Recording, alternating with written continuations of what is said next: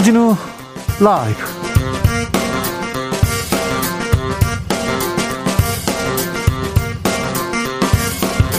(2021년 12월 8일) 수요일입니다 안녕하십니까 주진우입니다 코로나 확산세가 매섭습니다. 처음으로 확진자는 7천 명을 넘어섰고요. 위중증 환자도 800명대입니다. 문재인 대통령은 정부는 방역 상황 안정화에 총력을 기울여 달라고 지시했습니다. 그리고 백신 3차 접종 당부했습니다. 정부는 재택 치료를 받는 확진자 중에서 백신 접종 완료자에게 추가 생활비를 지급하기로 했습니다.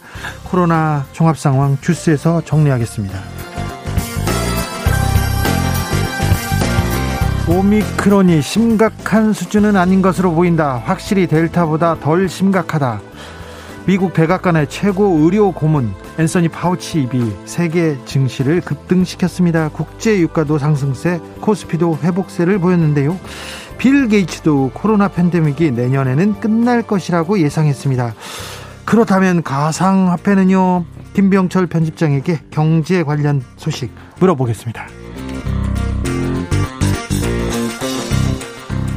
민주당 이재명 후보가 경제 대통령이 되겠다면서 임기 내 벤처에 10조 원을 투자하겠다는 공약 내놨습니다. 전국민 재난지원금 철회 논란에 대해서는 철회한 적이 없다고 밝혔습니다.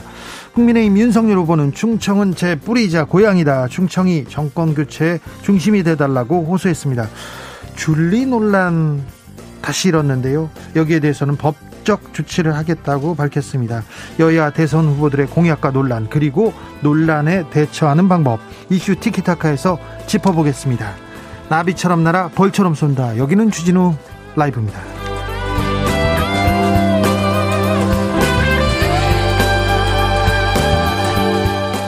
오늘도 자중자애 겸손하고 진정성 있게 여러분과 함께 하겠습니다. 7922님, 이제는 오후 5시 5분 익숙한 주진우 라이브. 네. 네, 어색한 주진우 라이브입니다.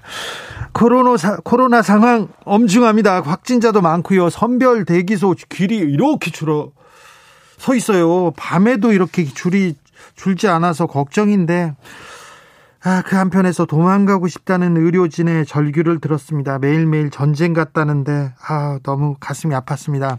고생하는 의료진들, 그리고 소상공인 자영업자분들, 다시 한번 기운 내시고 힘내 주십시오.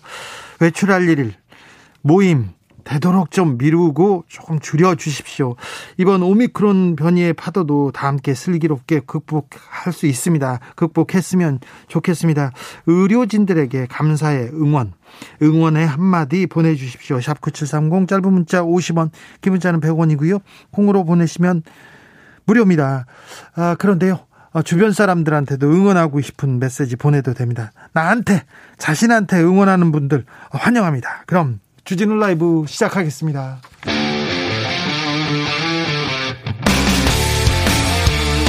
탐사보도 외길 인생 20년. 주 기자가 제일 싫어하는 것은?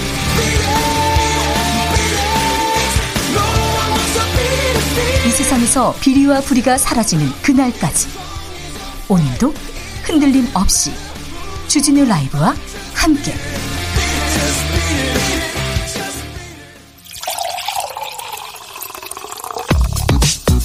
진짜 중요한 뉴스만 쭉 뽑아냈습니다. 줄 라이브가 뽑은 오늘의 뉴스 주스.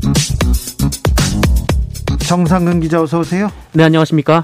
코로나 확진자가 7천 명 넘게 나왔습니다. 네, 오늘 코로나19 신규 확진자 수가 7,175명이 나왔습니다. 네. 어, 5천 명대에 화들짝 놀랐었는데 지난주에 비해서 2천여 명 가까이 또 폭증하며 한 번에 7천 명대 확진자가 나왔습니다. 만 명까지는 나올 수 있다고 마음의 대비를 하라고 전문가들이 계속 지적했는데 또 7천 명이 되니까 어좀어좀 어, 좀 아, 무섭다, 매섭다 이렇게 생각하는 사람들도 많습니다. 위중증 환자는요? 네, 위중증 환자도 840명을 기록했는데요. 역시 역대 최다 수치를 기록했습니다. 사망자는 63명이 나오면서 역대 세 번째로 많았고요. 이 누적 사망자가 4천 명대에 접어들었습니다.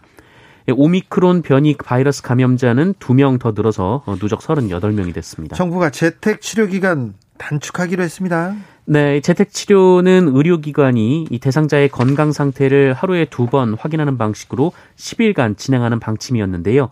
어, 효율화를 위해서 7일로 기간을 줄였습니다. 어, 대신 나머지 3일은 자가 격리를 하는 방식입니다. 예. 네, 전문가들은 일주일 정도 격리하면 감염력이 대폭 떨어진다라고 봤기 때문에 의료 역량을 확보하기 위한 조치입니다. 네. 가족 중 확진자가 발생해서 코로나19 재택 치료를 받는 경우 공동으로 격리되는 분들은 일주일이 지난 8일 차부터는 출근이 가능해집니다. 또 재택 치료자가 백신 접종을 완료했거나 18세 이하인 경우 생활 지원비를 추가로 지급하기로 했는데요.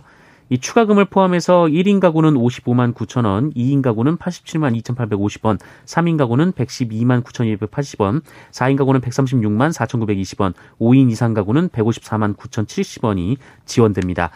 환자의 증상 악화를 대비한 이송 체계도 확대되는데요. 응급시 신속한 전원 조치를 위해 사전 지정 의송 의료기관을 추가로 확보하고 응급 전원용 병상은 한 개 이상을 상시 확보하기로 했습니다. 문재인 대통령이 방역에 총력을 기울일 것을 당부했습니다. 네, 문재인 대통령은 오늘 정부는 가용 자원을 총동원해 방역 상황 안정화에 총력을 기울여 달라라고 당부했습니다. 문재인 대통령은 특별 방역 대책을 철저히 이행하는 것이 무엇보다 중요하다라면서 3차 접종을 포함한 적극적인 백신 접종, 철저한 방역 수칙 준수 등에서 국민들의 협조를 거듭 당부했습니다. 만 명까지는 나온다고 하면서 계속 방역 수칙을 이렇게 가다듬었습니다. 여기까지는 대비가 돼 있으니 너무 이렇게 걱정하지 마시고요. 백신 접종하시고 거리두기 잘 지켜주시기 바랍니다. 진우야 힘내자. 아자아자 파이팅. 주진우 말고 김진우. 죄송합니다. 김진우님께서 문자 왔네요. 5405님께서 사랑해. 수고했어. 잘하고 있지. 나 자신과 모두에게 전하고 싶어요. 네. 윤서영님께서 경수야 올해 일이 많이 힘들었지. 이제부터 잘 풀릴 거야. 걱정하지 말고 기운 내자. 화이팅. 경수 짱. 네. 경수님 힘내세요. 네. 이재명 후보 오늘은 중소기업 관련 공약을 발표했습니다. 네, 더불어민주당 이재명 후보는 2027년까지 정부의 벤처 투자 예산을 10조 원으로 확대하고 어, 연 30만 곳의 신기술, 신산업 창업을 유도하겠다라고 공약했습니다. 아, 오늘 오전 서울 금천구 가산 디지털 단지에서 기자회견을 열고 어, 중소벤처기업 7대 공약을 발표했는데요. 어, 대기업, 중소기업 간 힘의 균형 회복, 기업인이 존경받는 문화, 중소기업이 강한 경제 구조, 중소기업의 디지털 전환 지원, 과감한 벤처 투자, 벤처기업 성장 사다리 구축, 재도전 가능 국가 건설 등을 주요 내용으로 제시했습니다. 김건희 씨 관련 논란에 대해서 국민의힘은 강력하게 법적 조치하겠다고 경고했습니다. 네, 유튜브 기반 매체인 열린공감 TV는 지난 6일 김건희 씨의 유흥주점 근무 의혹에 대한 실명 증언이라면서 안혜욱 전 대한초등학교 태권도 협회 회장의 인터뷰를 내보냈습니다. 어, 안혜욱 전 회장은 1997년 조남욱 당시 삼부토건 회장의 접대를 받았는데 어, 당시 접대를 한 사람이 김건희 씨라고 주장했습니다. 어, 이에 대해 국민의힘이 강하게 반발했습니다. 국민의힘은 열린공감TV에 김건희 씨가 당시 안혜욱 전 회장에게 어, 어느 대학 시간 강사로 자신을 소개했다고 했지만 그 시기에 김건희 씨는 숙명여대 교육대학원을 다니고 있었다라고 반박했고요. 또 김건희 씨를 불렀다는 라마다 르네상스 호텔 회장을 어, 김건희 씨는 당시에는 모르고 있었다라고 반박했습니다. 어, 또한 국민의힘은 해당 보도가 끔찍한 인격 살인이라고 했고요. 어, 해당 방송 내용을 보도한 언론사 기자와 관련 글을 올린 추미애 전 법무부 장관에 대해서 강력한 법적 조치를 하겠다라고 밝혔습니다. 추미애 전 장관은 이 논란과 관련해 줄리라고 하면 안 되는 이유가 나왔다라며 줄리가 아니라 주얼리이기 때문이었나라는 글을 적은 바 있습니다. 노재승 선대위원장 관련 논란도 커지고 있습니다. 네, 노재승 선대위원장은 5.18 폄훼 발언에 이어서 그 박근혜 정부 당시 광화문 촛불 집회에 참석한 국민들을 대상으로 어, 멍청하다라고 비하한 게시물을 공유한 사실이 드러났고요. 또 독립운동가 백범 김구 선생을 폄훼한 글도 발견이 됐습니다. 백범 김구 선생을요? 네. 어, 관련해서 논란이 계속 이어지고 있는데요. 네. 어, 윤석열 후보는 관련된 기자들의 질문에 민간인 신분으로 한 얘기들에 대해 성관위에서 전반적으로 검토하고 있다라고 말했습니다만 영입 철회 여부에 대해서는 지금 가정적으로 말하긴 어렵다라고 답했습니다. 하지만 노재승 위원장이 5.18 유공자 명단을 공개해야 한다라고 주장한 것에 대한 입장을 묻는 질문에는 어, 누가 얘기하는 것에 대해 꼭 논평할 필요는 없을 것 같다라고 말하기도 했습니다. 논평할 필요가 없다고요? 오, 그래요? 이준석 대표는 어, 노재승 씨를 또 옹호하고 나섰습니다. 네, 이준석 대표는 오늘 경향신문과의 통화에서 5.18 민주화운동 관련 내용 같은 경우는 노재승 씨의 해명이 상당히 타당하다고 본다라고 말했습니다. 어, 그러면서 노재승 씨가 왜곡된 생각을 갖고 있지는 않는 것 같아 보인다라고 말했고요. 왜곡된 생각을 갖고 있는 것처럼 보이는데 같이 안, 안아 보인다고요? 네, 거취 문제를 거론할 정도의 문제는 안 된다라고 주장했습니다. 이준석 대표는 또한 노재승 씨를 자신이 추천하지 않았다라고 덧붙이기도 했습니다. 이 논란에 대해서는 잠시 후에 2부에서 자세히 다뤄보겠습니다. 윤석열 후보 호남 인사들을 만나서 호남 홀, 홀대로는 없다 이런 말을 했습니다. 네, 윤석열 후보는 오늘 재경 광주 전남 향후의 초청 간담회에 참석을 했습니다. 어, 이 자리에서 과거 광주지검에서 근무한 경험을 소개하며 호남은 마음의 고향 같은 곳이라고 말했습니다. 어, 또한 대통령이 되면 절대 이 호남 홀대론이라는 말이 나오지 않게 하겠다라고 약속했습니다. 어, 윤석열 후보는 호남에서 기존 산업을 더욱 디지털화하고 어, 첨단 신성장 사업도 자리 잡도록 해서 광주 전남 지역이 완전히 새로운 지역으로 탈바꿈하도록 만들겠다라고 공약했습니다. 호남은 마음의 고향 같은 곳이라고요. 네. 윤 후보의 호남 정책에 대해서도 좀 지켜보겠습니다. 국민의힘 원희룡 전 제주지사가 이준석 대표에게 이렇게 반말을 했습니까? 논란이 되네요. 네, 어제 오후 원희룡 전 제주지사가 무소속 이용우 의원 입당식에서 어, 이준석 대표를 향해 어, 이준석 잠깐 와봐라는 말을 했습니다. 어, 이준석 대표가 영입을 반대했던 이수정 공동 선대위원장과 이준석 대표를 악수시키려고 부른 상황이었는데요.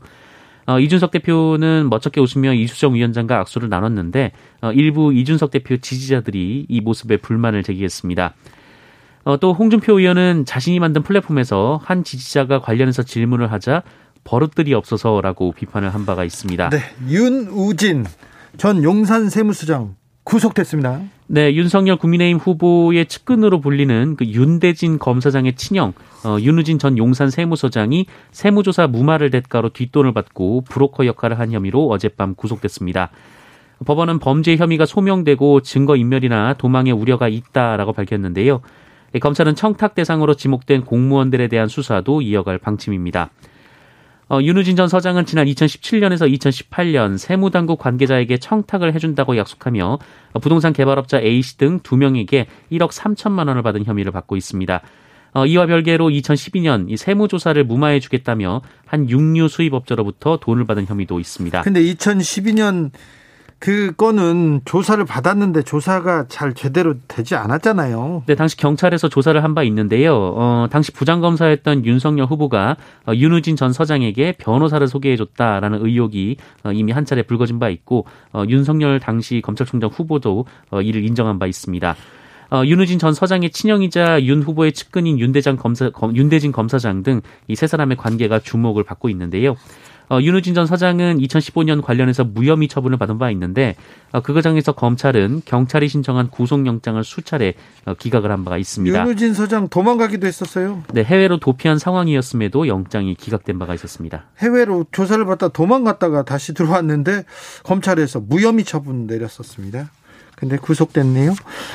공수처 검찰 수사를 두고 검찰 내에서 불만 계속 터져나오고 있네요. 네, 오늘 박범계 법무부 장관이 이성윤 공소장 유출 사건에 대해 공수처 수사에 검사들이 반발하는 상황을 두고 어, 첫 재판 이전에 공소장이 공개돼서는 안 된다라며 원칙의 문제라고 선을 그었습니다. 네. 어, 이를 두고 현직 검사들이 반발을 하고 있는데요. 누가 반발합니까? 네, 한동훈 검사장은 이 무고하면 문제가 없는 거 아니냐라는 말은 그 법무부 장관 공식 멘트로 나올 게 아니다라고 주장했습니다. 어, 이승영 검사도 내부망에 이 공소장을 보도한 언론사를 역추적하지 않고 어, 대검 감찰부를 또 압수수색하지 않고 어, 수사팀 검사들을 상대 수사하는 것은 수사의 기본을 벗어난 것이다라고 주장하기도 했습니다. 자, 공군에서 또 성추행 의혹이 불거졌습니다. 네, 공군 10 전투비행단 군사 경찰대에서 여성 장교가 부사관에게 성추행당한 사건을 지휘관이 무마하려고 시도했다라는 군 인권 단체 폭로가 나왔습니다. 네. 어떤 군, 사건입니까?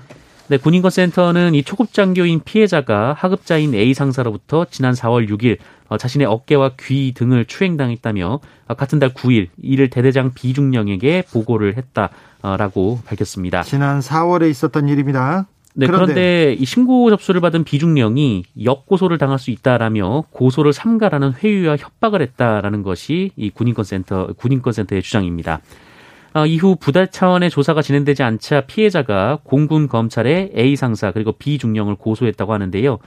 하지만 군 검찰은 성적 의도가 인정되지 않고 어, 또 피해자를 배려한 것이다라며 이 두 사람을 불기소 처분했습니다. 어, 군인권센터는 이 과정에서 A 상사의 변호인이 공군 본부 출신 변호사여서 정관 예우가 있었다라고 주장했고요. 국방부는 피해자의 재정 신청을 받아들여 직무 감찰 후 관련자를 엄중 처벌하라고 촉구했습니다. 그러면 국방부에서 조사를 하겠다고 합니까? 공군에서 징계하겠다고 합니까? 공군은 징계를 하겠다라는 입장입니다. 이 가해자 A 상사에 대한 수사, 수사 결과 어, 강제 추행과 관련해서 형사처벌 대상 행위로 보기 어려워서 불기소 처분했다라고 했는데요. 어, 그러면서도 비위 사실이 인정된다며 징계 절차가 진행 중이다라고 그 밝혔습니다. 그 추행이 있었다는 거 아니에요, 그럼? 네, 또 군사 경찰 대대장인 비중령도 이 사건 무모와 관련해서 수사를 했지만 혐의가 입증되지 않아서 불기소 처분했다라고 해명을 하면서도 어, 상부에 보고하지 않는 등 비위 사실이 인정돼 징계 절차가 진행 중이다라고 설명했습니다. 비위 사실이 인정돼 징계 절차가 진행 중이죠. 네. 보고하지도 않고 무마했다. 아, 네.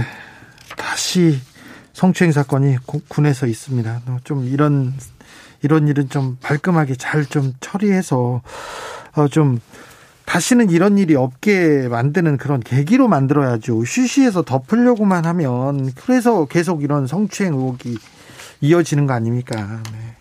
군의 분발을 빌겠습니다. 기자증을 들고 국회를 오간 삼성 임원 있었죠? 있었어요. 처벌을 받지 않게 됐다고요? 네, 출입 기자증을 활용해 부적절하게 국회를 드나든 삼성전자의 전직 임원 사건에 대해서 경찰이 불송치 결정을 내렸습니다. 이제서야 네, 어, 굉장히 오래전 일인데요. 작년 작년 10월에 있었던 일이에요. 맞습니다. 어, 경찰 서울 연동부 경찰서는 이미 지난 10월 그 삼성의 전직 임원 A 씨에 대해서 증거가 불충분하고 범죄 혐의가 인정되지 않는다라며 이 같은 결정을 내린 사실을 오늘 공개했습니다. 예. 어, 지난해 국회 사무처는 A 씨에 대해서 위계에 의한 공무집행방해, 공문서 부정행사, 건조물 침입 혐의로 경찰에 고발한 바 있는데요. 어, 이 임원은 이 당시 국회 출입기자증을 가지고 국회를 드나들었고 어, 특히 정의당 류호정 의원이 삼성전자 부사장을 국정감사 증인으로 신청하자 의원실을 매일 찾아갔던 것으로 전해졌습니다. 예. 어, 당시 임원 A 씨는 코리아 뉴스팩토리라는 언론사에 소속돼서 출입 기자 등록 요건을 갖추고 있었는데요. 이거 유령 언론사 비슷한 거였지 않습니까? 네, 그런 논란이 나왔는데 이 논란이 일자 A 씨는 곧바로 삼성전자를 퇴사했고요. 삼성전자는 징계 조치를 하겠다라고 밝힌 바 있습니다. 어, 경찰은 삼성전자 측이 A 씨의 행위를 지시 방조했다는 가능성에 대해서도 혐의가 없다라고 판단했습니다. 작년 10월 사건입니다. 그런데 1년 넘게 끌다가 무혐의 아, 수사권 조정 얘기하면서 경찰이 바로 서겠다. 수사 제대로 하겠다고 했는데 이게 똑바로 한 수사인지 묻고 싶습니다. 왜 삼성 앞에서만은 이렇게 벌벌 떠는지도 다시 한번 묻고 싶습니다. 경찰 실망스럽습니다. 아주 많이 실망스럽습니다. 삼성 사장단 인사가 있었습니다. 이재용 부회장 핵심 측근들이 다 이렇게 승진했습니다. 특별히 정현호 사업지원 TF 팀의 사장은 부회장으로 승진했는데요. 옛 비서실 그러니까 사업지원 TF팀의 위상이 강화되고 이재용 부회장의 측근들이 전진 배치됐다는 얘기도 같이 전해드립니다. 음, 부동산 관련 불법 행위를 한 사람들이 대거 적발됐습니다. 네, 실거주지를 속여서 아파트를 분양받는 등 부동산 불법 행위를 한 60명이 경기도에 적발됐습니다. 부정청약자 14명, 불법 행위로 집값을 담합한 부동산 시장 교란 행위자 43명, 어, 그리고 무자격 무등록 중개 행위자 3명 등 어, 모두 60명이었습니다. 네. 아주 엄하게 처벌해서 부동산으로 불법 행위로 부동산 불법 행위로 돈 벌려는 사람들 시장 교란하는 사람들은 엄하게 처벌해 가지고 그런 사람들 뿌리 뽑아야 됩니다. 신호를 무시한 화물차에 아, 9살 아이가 참변을 당했네요.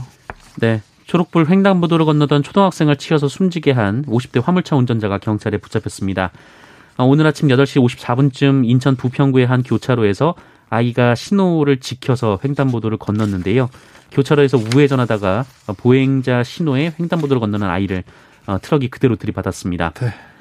네, 경찰 조사에서 운전자는 아이를 보지 못했다라고 진술했는데요. 어, 경찰은 사고 경위를 조사한 뒤 구속영장을 신청할 예정입니다. 주스 정상근 기자 함께했습니다. 감사합니다. 고맙습니다. 아, 4071님께서 주경수입니다. 힘낼게요. 아, 경수님, 주경수님이시군요. 네. 주경수, 네. 네, 힘내주세요. 네, 김경수님도 힘내주시고요. 4994님께서 무슨 할 말이 있겠습니까? 그냥 미안할 뿐이요. 그래도 힘내주세요. 의료진 모두에게.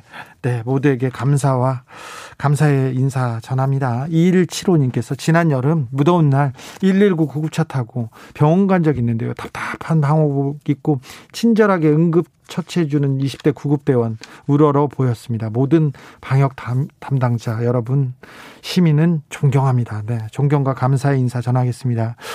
7714님 주하야 축하해 승진도 하고 돈도 많이 벌었더라고 한턱 쏴라. 네. 한턱 쏘셔야 되겠네요. 3012님, 나 자신 혼밥한다고 고생이 많다라고 위로하지만 전 사실 원래부터 혼밥을 사랑했어요. 혼밥이 세상을 구할 것입니다, 여러분. 아, 네. 네, 혼자 밥 먹는 분들도 있죠. 힘내세요. 저는 혼밥을 잘 못해가지고 혼자 밥 먹으라면 잘 굶습니다. 그런데 아무튼 혼밥 하는 분들 힘내십시오. 정영원님께서 저도 자영업자이지만 이 정도 사회적 거리두기 다시 해야 하지 않을까요? 건강해야 일도 하고 돈도 벌고 돈도 쓰죠. 제 주변에서 확진자가 나오기 시작하니까 너무 무섭네요. 얘기하시네요. 네, 새겨 듣겠습니다. 교통정보센터 다녀오겠습니다. 오수미 씨. 주진우 라이브.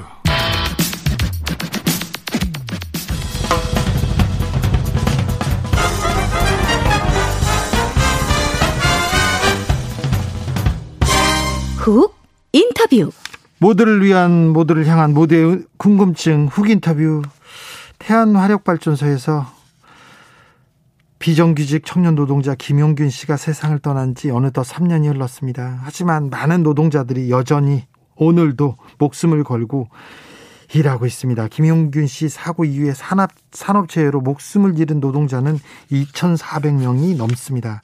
일하다 죽지 않게 이 말이 그저 메아리로 끝나지 않도록 우리가 다시 힘을 모아야 할 때인 것 같습니다. 어제 태안에서 고 김용균 씨 추모제가 있었는데요. 권미종, 김용균 재단 사무처장과 이야기 나눠보겠습니다. 안녕하세요. 네, 안녕하세요. 어제 추모제에서 어떤 얘기가 나왔습니까? 어, 네, 저희가 추모제를 마석에서도 하기도 하고, 태안에 현장 추모제를 하는데요. 어제 현장 추모제 정말 많은 분들이 함께 해주셔서 감사하다는 말씀을 먼저 드리고, 사실 1주기 때, 2주기 때와 비슷한 이야기가 나오기도 했지만 조금 더 절망적인 이야기는 현장에 일하시는 분들이 3년간 희망 고문을 당했다라고 하는 말씀을 참 많이 하셨어요. 네. 네, 비정규직 정규직화를 하겠다라고 약속도 했고 믿었지만 아직까지 한 명도 정규직이 되고 있지 못하거든요. 아직도요? 어, 그렇죠. 그 당시에 그 당시에는 네. 다 바꿔줄 것처럼 했는데 하나도 안 바뀌어졌습니까? 네네 한 명도 바뀌지 않았고 2인 1조를 하겠다라고 한 것은 일부 지켜졌어요. 그런데 2인 1조를 하기 위해서 채용하는 인원도 비정규직으로 채용을 한 거죠. 예. 거기에다가 차별이 계속되고 있어서 얼마 전 다들 코로나19 때문에 백신을 다들 맞으셨을 텐데요. 네. 특히나 발전소는 공공기관인데다가 전력 산업에 큰 영향을 미치기 때문에 일하는 모든 사람들이 다른 분들보다 좀 더 빨리 백신을 맞아야 되거든요. 네. 근데 그 백신을 맞는데도 정규직들에게는 의무적으로 맞게 하는 그래서 어, 산업자원부에서 백신을 맞아야 될 사람들의 명단을 올리라고 하는데 정규직만 올리고 모든 비정규직 하청 노동자들의 명단을 다 빼놓은 거예요. 아이고 그러면 안 되죠. 그렇죠. 그런 것처럼 여전히 차별도 계속되고 있고 노무비 당시 착복됐다는 얘기 굉장히 많이 했잖아요. 네. 50%씩 못 받았다. 여전히 그런 상황입니다. 아... 그래서 이 3년간에 약속은 있었지만 여전히 그 약속은 우리에게는 고문이 되고 있다는 거고 더구나 요즘 이제 석방활력발전소 폐쇄 이야기가 나오잖아요. 저희들도 다 이 환경과 이런 걸 기후 위기를 생각해서 폐쇄해야 된다고 생각하는데 이 폐쇄 이후의 고용 문제에 대한 대안은 현재로서는 없는 상황이어서 뭔가 이 3년간 열심히 달려왔지만 약속들이 지켜지지 않고 조금 더 절망적인 희망을 향해 가기에는 조금 더 멀리 보이지 않을까 이런 이야기들이 사실 좀 아프게 다가왔습니다. 3년 동안 그래도 산재 사망 노동자는 좀 줄었습니까? 어, 정부에서 산재 사망 노동자 절반으로 줄이겠다고 약속했었는데요. 그렇죠. 다들 아실 거예요. 아마 2018년도에 약속을 하셨던 걸로 저도 기억하는데요. 그래서 2020년이 됐을 때 이제 산재 사망 노동자를 절반으로 줄이겠다고 했는데 아까 오프닝 멘트에서 주진우 기사님 말씀하신 것처럼 실제 숫자가 변하지 않았습니다. 변하지, 변하지 않았어요. 안 줄었습니까? 네. 안 줄었어요. 심지어 올해 같은 경우에는 상반기에 작년과 비교했을 때 1월부터 9월까지 비교를 할 수 있잖아요. 그 인원을 비교했을 때 작년에 비해 조금 더 많아졌습니다. 네. 중대재해처벌법이 이렇게 통과되고 시행 내년에 시행됩니다. 시행되면 조금 나아질까요? 나아졌으면 좋겠습니다. 나아졌으면 좋겠는데 뭔가 이 나아지기에는 아마 딱 하나 나아질 수 있다라면 이게 적어도 이런 산재 사망이 이런 식으로 계속돼서는 안 된다는 것, 그리고 이 산재는 막을 수 있다는 것, 그리고 그걸 막기 위해서 기업이 책임을 다해야 된다라고 하는 것은 달라진 점인 것 같지만 현재 법으로는 조금 더 보완되어야 될 점이 좀 많은 것 같습니다. 네. 어떤 점이 보완되어야 됩니까? 음, 말씀드리면 사실 저희가 이 법을 단식까지 하면서 이렇게 만들 때는 일하는 모든 사람들에게 다 적용될 거라고 생각했어요. 그런데 실제 물론 산안법보다는 많이 적용될 수 있겠지만 프리랜서라든지 노동자지만 노동자가 아닌 것처럼 취급되는 분들이라든지 실제 이 산재 죽음의 80% 이상이 50인 미만 사업장이거든요. 근데 50인 미만 사업장의 경우에는 3년간 적용이 유예되거나 5인 미만의 경우에는 아예 적용이 되지 않아요.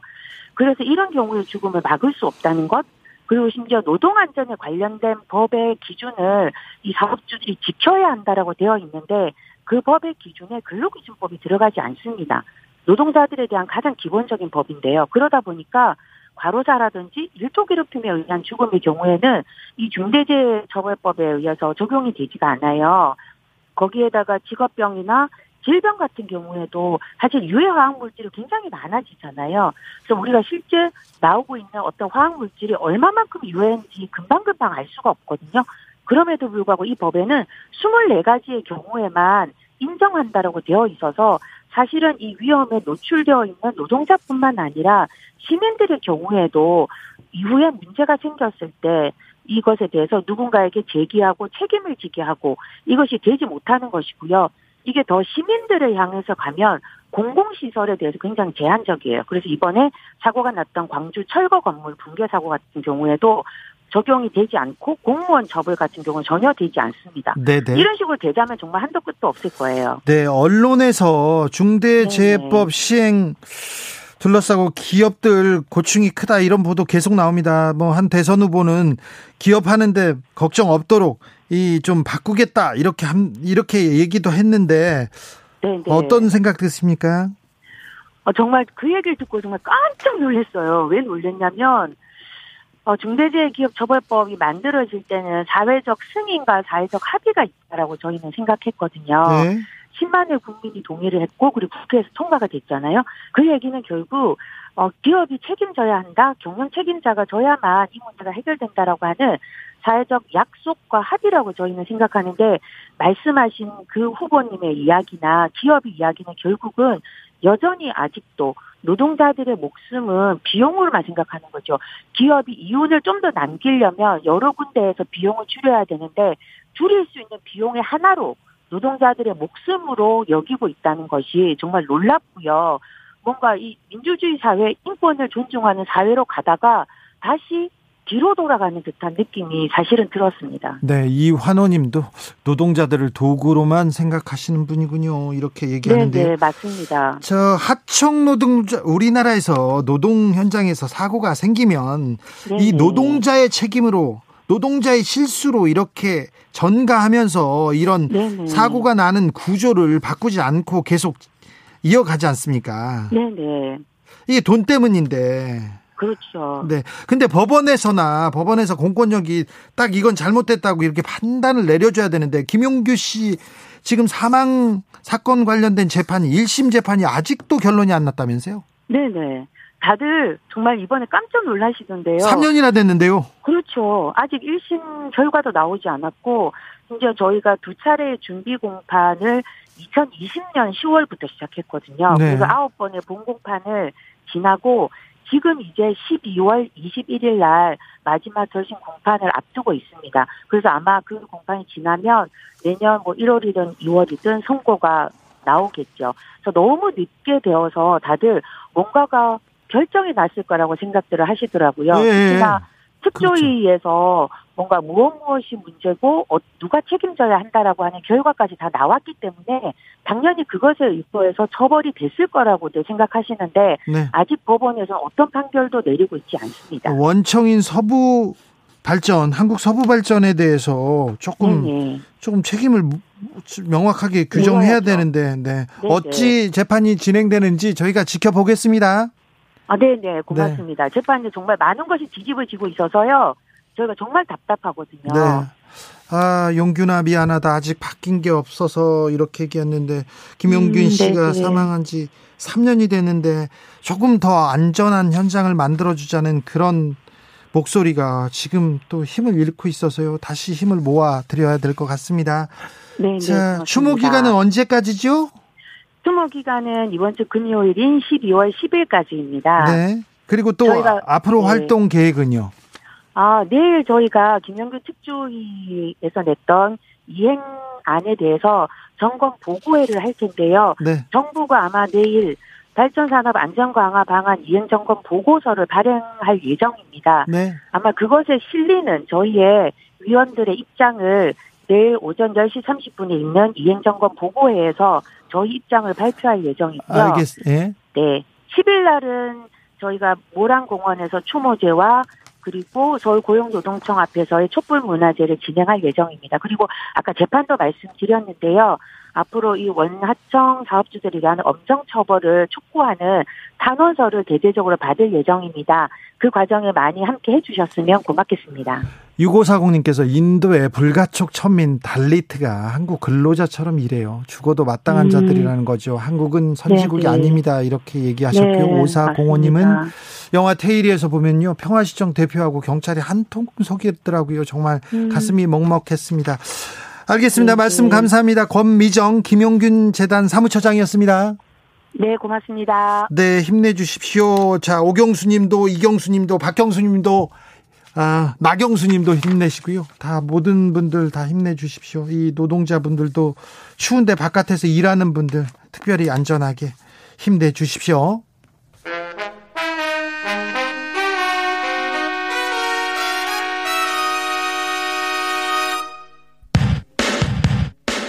라이브 돌발 퀴즈. 오늘의 돌발 퀴즈는 객관식으로 준비했습니다. 문제를 잘 듣고 보기와 정답을 정확히 적어 보내주세요. 조 바이든 미국 대통령과 푸틴 러시아 대통령이 6개월 만에 회담을 가졌지만 이곳 사태에 대한 진전을 이루지 못했습니다.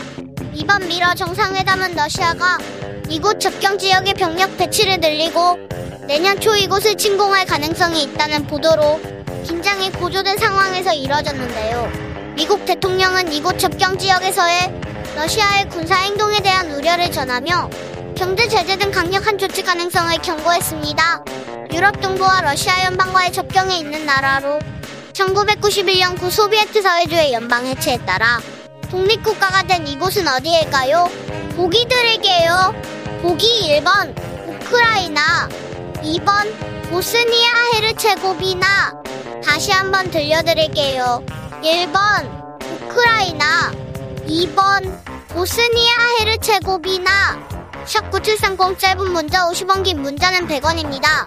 지금부터 정답 보내주시는 분들 중 추첨을 통해 햄버거 쿠폰 드리겠습니다.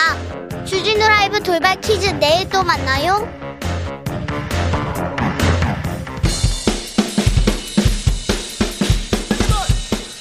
틱탁 틱탁. 결란한 입담의 환상 드리블 오늘 이 뉴스를 주목하라. 이슈 티키타카 머리 끝에서 발끝까지 핫이슈 더 뜨겁게 이야기 나눠봅니다. 청코너 최진봉 성공회대 교수. 안녕하십니까 최진봉입니다. 반갑습니다. 청코너 국민의힘 선대위 대변인 어서 오세요. 네 안녕하세요. 반갑습니다. 네, 오랜만에 뵙습니다. 바쁘시죠? 네, 네 바쁘시겠습니다. 네, 0280님께서 슬픈 음. 죽음이지만 그나마 김용균 씨는 행복합니다. 음. 이슈화되고 기억해주고 슬퍼해주는 사람도 있으니까요. 음. 산업 현장에서 먼지처럼 사라져간 사람들이 많습니다. 얘기합니다. 우리 대선 후보들이 노동자의 음. 죽음에 노동자들의 목소리에 음. 좀더 관심을 기울여야 할 것 같습니다. 네, 얼마 전에 도로 포장 음. 공사 중에 사망했던 노동자 문제에 대해서 아마 윤석열 후보가 제일 먼저 그 뉴스를 접하고 현장을 한 걸음에 달려갔던 생각이 납니다. 네. 음. 뭔가 보여주기식이 아니라 진짜 두 번 다시 대한민국에 이런 일이 없어야 되는 일에는 여야가 따로 없는 일이고요. 예. 예. 이런 노동자 분들을 포함해서 정말 우리 사회에 아, 절대로 이런 어, 산업 현장에서의 안타까운 일이 일어나지 않도록 이 문제만큼은 여야가 꼭 손을 잡고 두번 음. 다시 같은 재해 음. 발생하지 않도록 노력했으면 좋겠습니다. 그러니까요. 달려간 거 정말 잘했다고 봐요. 달려가서 말한 게 문제지. 아, 참 안타까워요. 거기까지 달려갔으면 그냥 거기서 정말 이런 안타까운 죽음 발생하지 않아야 됩니다. 그리고 산업 현장에서 작업 현장에서 안전 주식 잘 지켜야 됩니다. 그 사업주들이 이거 잘 지켜서 제대로 시스템이 완성될 수 있도록 이렇게만 얘기했으면 얼마나 좋았겠어요. 네. 운전하신 분이 실수해서 이렇게 됐다 이렇게 얘기하시는 바람에 간 만큼의 효과를 전혀 못 누렸다. 좀 안타깝습니다. 혹시 오해가 있을까 음, 싶어 바로 잡으면 음. 운전하신 분의 실수 때문에 이렇게 됐다는 것이 아니고 음. 현장에서의 보고를 받았던 내용들을 바탕으로 그런 일이 있었다는 설명을 일부 못했을 음. 뿐 어, 이런 일이 없어야 되는 일에 대해서 분명하게 윤석열 후보가 얘기했으면 다시 한번 말씀드립니다. 그런 말씀을 하신 거잖아요. 네, 분명하게 말씀을. 윤석열 후보는 얘기를 했고 음. 김병민은 분명하게 해설을 했습니다. 네. 자 김병민 대변인 예. 어우, 살리는 선대 공식 출범했습니다. 아, 예. 고생 많으셨죠? 사회 봤어 사회. 예, 제가 국민의힘 선대위 사회 전담이어서 네. 사회도 전담도 다 좋은데 네. 아우 어렵게 꾸렸어요. 어, 굉장히 극적인 효과들이 있었다고 음. 많이 평가해 주시는 것 같고요. 네. 민주당의 모습을 보면 아직도 이낙연 후보의 모습이 잘 보이지 않는 그런 음. 면들이 있는데 어, 김종인 위원장부터 이준석 대표에 이르기까지 다소 조금 생각들과 견해가 차이가 있어도 모두 정권 교체라고 음. 하는 한 가지 뜻이 같다면 함께 음. 모이는 통합형 선대위의 진 모습 을 음. 어, 국민의힘 선대위 출범으로 보여줬다 말씀드립니다. 그러니까 선대위 출범하면서 이낙연 뭐 대표를 얘기하시는데 거기도 홍준표, 유승민도 안 보이셔가지고 힘들었고 또 그 누구죠 민주당 대표하시던 어, 김한길 의원도 안 오시고 안 오신 분이 너무 많아. 결석하신 분이 너무 많으셔가지고 이낙연 전 대표 이제 민주당은 그분만 안 오셨는데 또 국민의힘은 여러분이 안 오셔가지고 숫자로 보면 거기가 훨씬 많다 이렇게 말씀을 드립니다. 김한길 예. 전 대표는 왜 안 오셨어요? 새시대 준비위원회를 음. 꾸리고 있는데요. 음. 지금 일을 열심히 하고 있다고 합니다. 조금 전에도 누가 연락이 와서 새시대 준비위원회의 구성 과정에서 많은 것들을 물어보고 함께 한다는 얘기를 했는데 아마 음. 발표가 되고 나면 아, 이런 분들까지 함께 하면서 정말 새로운 통합의 모습을 보여주는구나 음. 생각할 것이고요. 김한계 대표가 그 내용들을 다 꾸리고 나서 보여주기 위해 지금 이 내용들을 아, 잘 준비하고 있다는 점 말씀드립니다. 지금은 잘 봉합됐으니까 지금 분위기 좋으니까 물어볼게요. 지난주에 네. 네. 당 대표가 집 나갔을 때 맞습니다. 예, 찾아가서 모셔와야 된다. 지역 민심 음, 탐방에 나섰을 때. 네. 네. 집, 집 나간 게 아니고. 집 나간 게 집을 아니고요? 나가서 민심 탐방할 때. 네. 막 부산 찍고 막 여수 찍고 다른 데 갔을 때. 제주 갔다가 울산. 시대여서 다 소통이 되거든요. 네네. 네. 자, 그 갔을 때 네. 가서 모셔와야 된다. 음. 아니다. 언제까지 저, 저, 그, 저 사람의 주장을 다 받아들이냐. 음, 음. 그러면서 가지 말아야 된다. 우리 길을 가야 된다. 그런 사람들도 있었을 거 아니에요. 아, 윤석열 후보 휴대전화를 보면요. 네. 한때 전화번호가 공개되지 않았습니까? 정말 많은 메시지들이 오고 또 최근에는 여러 관계자들한테도 많은 연락들이 오기 때문에 다양한 의견들이 전해졌던 것 같습니다. 꼭 한 가지 목소리만 있으라는 법은 없으니까요. 네. 그런데 어, 윤석열 후보에게 전달됐던 많은 메시지 중에 정권 교체를 바라는 분들의 희망과 바램은 다소 생각이 다르더라도 무조건 함께 뭉쳐서 가야 된다는 의견들이 주를 이뤘고요. 가장 대표적인 게 지난주 목요일 어, 국민의힘을 이끌었던 상임 고문단의 오찬회의였는데 이 자리에서도 당의 주역으로 활동했던 많은 분들이 생각이 달라도 함께 가야 된다. 그래야만 정권 교체한다는 얘기를 했죠. 그래서 노재승 음. 공동선대위원장 모신 건가요? 함께 가려고. 아, 예, 노재승 음. 선대위원장이 4.7 보궐선거 때 이제 오세훈 시장 음. 유세차에 올라서 화제가 됐던 인물이었죠. 그래서 이제 공동선대위원장으로 오게 됐는데 관련됐던 과거 발언들 때문에 좀 논란들이 있는 것 같습니다. 네. 네 그래서 저희도 어, 잘 확인하지 못했던 내용들도 음. 여러 언론 보도를 통해서 좀 접하고 있는데 음. 어, 관련해서 주신 내용들 겸허하게 쭉 살펴보고 있는 중이고요. 어, 무슨 일이든지 간에 국민의 눈높이에 맞춰서 활동하는 게 가장 우선이어서 내용들을 아주 예의주시해서 보고 있는 상황입니다. 그러니까 저는 이해가 안 되는 게 한익병 씨는 7시간 만에 철회했어요. 근데 음. 내용을 보면요. 제가 개인적인 판단입니다. 한익병 씨보다 더 심한 말을 많이 했어요. 검정고시 나온 분들도 무시하고 김구 선생님도 무시하고 국밥 좀 늦게 나왔다고 네. 사람 죽인 그걸 김구 선생님을 그렇게 얘기하면 되는지 난 모르겠고요. 5.18 폄훼하고 뭐 뿐만 아닙니다. 뭐 엄청나요. 네. 지금도요. 계속 지금 뭐 수집이 되고 있는 것 같아요. 인터넷상에 보면 이분의 이, 이 잘못된 발언들이 13개, 14개 막 올라오고 있어요, 지금. 근데 왜 이렇게 미적미적 되는지 저도 잘 모르겠어요. 한민병 씨 때는 그렇게 빨리 정광석화처럼 하더니 그리고 더 이해가 안 되는 건요. 과거에 했던 발언이니까 문제가 없다라고 얘기하시는데 그렇게 되면 지금까지 선대의 여야를 불문하고 선대에 영입됐다가 그만두신 분들이 다 문제가 된 과거의 발언이에요. 선대위 되고 나서 했던 발언이 아니에요. 한민병 씨도 그, 런 케이스고요. 조동현 교수에 대해서도 과거의 문제 가지고 문제를 삼은 거 아닙니까? 그땐 그렇게 어, 공격을 하더니 왜 이 문제는 이렇게 미적되고 있는지 도저히 저는 이해가 안 되고요. 저는 이렇게 가면 갈수록 국민의힘이나 윤석열 후보에게 마이너스라고 생각해요. 이게 무슨 도움이 되겠습니까? 논란만 계속 커지지. 그래서 저는 누가 이분을 추천했는지도 궁금하고 김병민 대변인한테 묻고 싶은 것은 왜 빨리 처리를 안 하고 이걸 자꾸 보호하려고 하는지. 그리고 본인도 선대위 회의 와서 뭐라고 한 줄 아세요? 이거 본인이 예전에 했던 말이고 이제는 이거 지금 맡기 전에 했던 말이고 이제부터는 열심히 하겠습니다. 이렇게 얘기해요. 이렇게 해결된 문제가 저는 아니라고 봅니다. 네, 참고로 과거에 했던 어, 일이기 때문에 음. 문제가 없다 이렇게 보지는 않습니다. 음. 아, 다만 이제 청년의 일이기 때문에 이제 공적인 영역에서 활동하기 전에 있었던 상황에서의 문제들보다 조금 비교해서 바라볼 필요는 있다는 얘기를 한 것이고요. 음. 거듭 말씀드리지만 주신 비판들 겸허하게 받고 또 내용들도 살펴보고 있고 한의병 씨 같은 경우는 어, 완전히 임명되거나 선임된 게 아니라 내정된 상태에서 언론 보도가 나갔는데 그 내정된 상태 속에서의 문제들이 나오니까 본인도 어, 처리 의사를 밝히면서 정리가 됐던 겁니다. 이 부분도 아무튼 저희 선대위에서도 네. 어, 국민들 주시는 목소리 겸허하게 들으면서 아마 판단하고 있는 상황으로 알고 있습니다. 윤 후보도 엄중하게 고민하고 계시겠죠? 네. 아, 최도영님께서 윤석열 음. 후보 뒤에서 질문과 발언을 적당히 자르는 참모들, 언론 통제, 국민의 알 권리를 차단합니다. 음. 이런 의견도 주셨습니다. 음, 자, 윤석열 후보 요즘은요. 예. 윤석열 후보는 음, 연설도 잘하고 잘하죠. 기자들하고 질문도 질문 대답도 잘합니까? 잘하죠. 잘합니까? 네. 뭘 잘해요? 어, 근데 그 현장에서 많은 기자분들이 이 묻고 답하는 흔히 말하는 백브리핑이라고 얘기를 네. 하잖아요. 네. 어, 기자분들도 와 윤석열 후보가 정말 이제는 어, 묻는 말과 답변에 대한 우리가 흔히 여의도 문법이라고도 얘기를 하는데 어, 정말 얘기를 어 편한 얘기 불편한 얘기 다 정리를 하면서 얘기를 어 하루에 한 번씩 그런 과정들을 거친다고 음. 평이 굉장히 좋습니다. 아 근데 네. 이 노재승 씨 관련해서도 질문이 들어왔었어요. 그냥 가만히 계시다가 대변인한테 물어보시라고 그렇게 얘기하고 넘어갔고 그 저는 이제 AI를 만든 이유가 그런 부분들을 좀 보완하기 위한 게 아닌가. 직접 말씀하기 어려운 부분들은 AI가 대신하거나 아니면 김병민 대변인이 대신 발표하는 쪽으로 가지 않을까 하는 우려가 있습니다. 제가 옆에 있을 때는 음. 거의 대변인에게 이 음. 발언권을 넘기곤 하는 일은 상당히 없었고요. 음. 아마 이 지금 이제 90일 정도밖에 선거가 안 남았거든요. 예. 그 뉴스가 저도 따라잡기 어려울 정도로 많은 애들이 쏟아지게 됩니다. 그러니까 대통령 후보가 그 즉석에서 묻는 질문에 대해서 관련 뉴스를 다 체크하지 못했을 수도 있어요. 예. 그럴 때 제가 미처 체크하지 못한 부분들은 대변인에게 물어보라고 얘기를 한 것이지 아마도 관련된 생각과 견해 그리고 국정 방향, 철학에 관련된 얘기들 얼마든지 후보가 잘 얘기하고 있습니다. 이재명 후보의 음. 행보 어떻게 보고 계십니까? 네, 이재명 후보는 말씀을 잘 잘하십니다. 음. 계속 말을 바꾸죠. 이리저리 요리저리 피해가면서 말씀을 하시기 때문에 이재명 후보처럼 얘기를 하게 되면은 사실 걱정되거나 고민할 게 아무것도 없습니다. 얘기하고 다음날 바꾸면 되니까.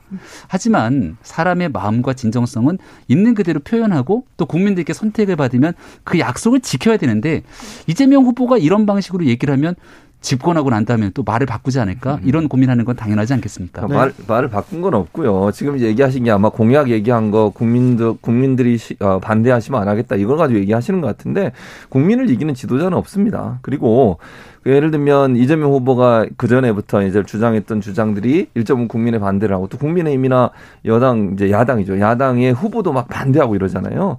그래서 그걸 겸허하게 듣고 아 그러면 지금 당장 이걸 추진하는 데는 어려움이 있을 수 있다고 생각해서 그럼 지금 당장 하지 않겠다고 얘기했으면 그렇게 하지 말라고 했으면 박수를 쳐줘야 되는 거 아니에요? 아니 하지 말라고 그렇게 반대를 하다가 그거 안 하겠다고 하니까 또 왜 안 하냐고 비판을 하면 대체 어디 어떤 장단에 춤을 춰야 되는지 모르겠고요. 어떤 장단에 춤을 춰도 네, 또 욕을 하겠죠. 네. 아니 음. 보세요. 처음에 얘기를 했다가 전 국민 재난지원금만 해도 음. 안 하겠다고 철회를 했잖아요. 음. 근데 나중에 또 시간이 지나고 나선 철회한 것은 또 아니다라고 얘기합니다. 음. 그럼 뭐가 이재명 후보의 진정성 있는 그게 무슨 말이냐면요. 재난지원금 관련해서 이제 뭐 국민지원금 이렇게 이름을 바꾸긴 했는데 어쨌든 그 지원금에 대해서는 지금 당장 추진을 하려고 했더니 너무 반대가 심한 거예요. 기재부도 반대하고 지금 국민의힘도 반대하고 국민들 여론도 별로 좋지 않고 이러다 보니까 지금 당장 그걸 못하게 되면 소상공인 자영업자도 지원을 못하는 상황이 돼버렸죠. 그럼 한 발 물러서서 소상공인 자영업자 지원이 우선적으로 필요하니까 그거 지원하고 나중에 그러면 시간을 좀 두고서 논의하고 토의하고 합의해서 해서 야당도 설득하고 또 국민들도 설득해서 그때 가서 추진하겠다는 거예요. 그러니까 말을 바꾼 게 아니라 처음에 얘기했던 주장이 지금 당장 실행하기에 상당히 문제가 그것이 부작용을 낳는 문제라고 하면 그걸 좀 미루더라도 현재 실용적인 또 국민들에게 도움이 되는 그런 정책을 하겠다는 입장이라고 봅니다. 말을 바꾼 게 분명하고요. 그리고 그 야당과 협의하겠다고 자꾸 말씀하시는데 음. 예산안 통과 일방으로 여당이 강행 처리했습니다. 그리고 이재명 후보가 음. 진정성이 있잖아요. 50조를 비롯해서 음. 손실 보상에 집중적으로 하고 싶다. 민주당이 이재명이 아니라 이주재명의 민주당이라고 하지 않습니까? 그럼 169석의 민주당 의원들 한 명 한 명 설득해서 2022년도 본 예산을 편성하면 되는 거거든요. 그 얘기는 하나도 하지 않고 본인 편리한 대로 말을 바꿔가면서 계속 얘기를 하니까 그러니까 오, 진정성 문제가 아니, 제기가 되는 겁니다. 50조도 윤석열 후보가 하겠다고 그렇게 말씀하시고 나서 저는 말을 바꿨다고 생각해요. 그게 뭐냐면 왜요? 당선되고 나면 하겠다. 그럼 그 전에 처음에 50조 얘기할 때는 당선되고 나서는 얘기는 안 했거든요. 단선 안 달고 50조를 조성해서 초상공인 자영업자 지원하자.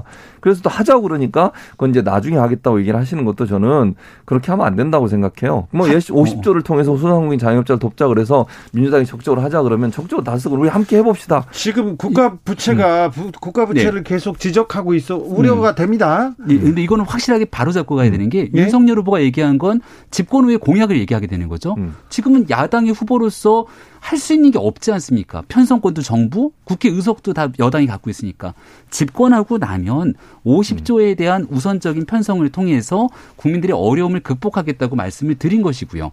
그래서 이거는 전혀 말을 바꾼 것이 아니라 네. 그 진정성 있는 의지를 어, 분명하게 밝혔기 때문에 이재명 음. 후보가 나중에 보니까 윤석열 후보가 내세운 게 좋은 거예요. 50조 나도 할래. 음, 음, 음. 이렇게 얘기했는데 말로 하는 게 아니라 집권당의 후보는 하고 싶으면 할 수가 있다는 얘기입니다. 지금 아니, 아니, 그게 아니고요. 50조가 마음에 들어서가 아니라 그 그러니까 이재명 후보는 윤석열 후보가 소상공인 자영업자 지원하는 것에서 동의하는 거예요. 그렇게 하자는 겁니다. 그거 하기 위해서 그러면 후보가 결단하고 앞장서면 양당이 협의해서 충분히 할 수 있잖아요. 물론 말씀하신 것처럼 야당 여당이 독단적으로 할 수도 있겠죠. 근데 그렇게 는 비판이 커질 겁니다. 그 부분에 대해서 야당은 또 반대할 거고요.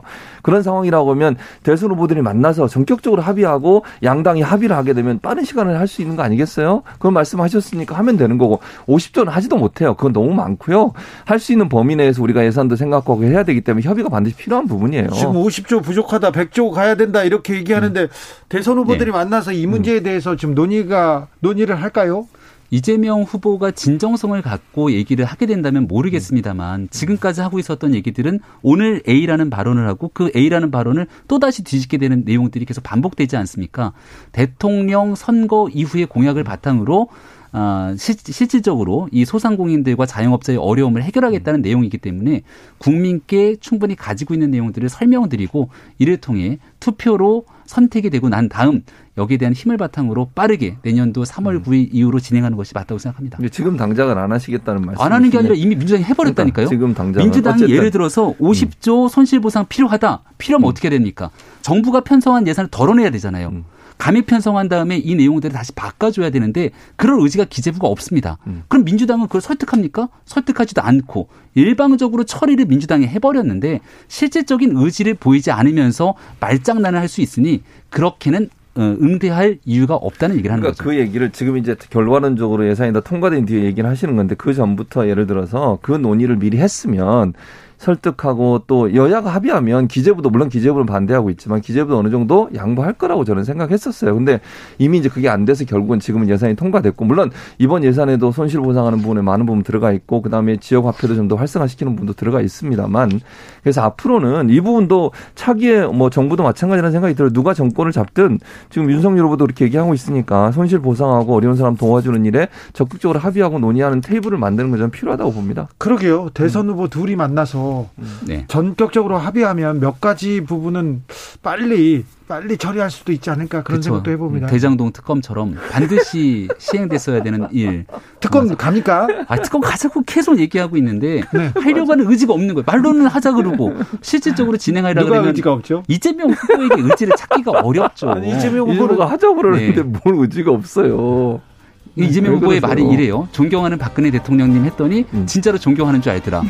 그럼 뭐 특검을 하자고 했더니 어 진짜로 특검을 하자는 줄 아네? 이런 방식으로 받아들여지는 거니까 음. 이재명 후보의 말의 진정성을 찾기가 정말 어렵습니다. 네, 김병민의 단독 드리블. 그러니까. 침대 축구 계속되고 있습니다. 2507님께서 양쪽 다 똑같구만. 다 죽고 나서 살리려고요. 빨리 서둘러 주세요. 얘기합니다. 2부에서 이슈 티키타카 이어가겠습니다. 저희는 잠시 쉬었다가 6시에 돌아오겠습니다.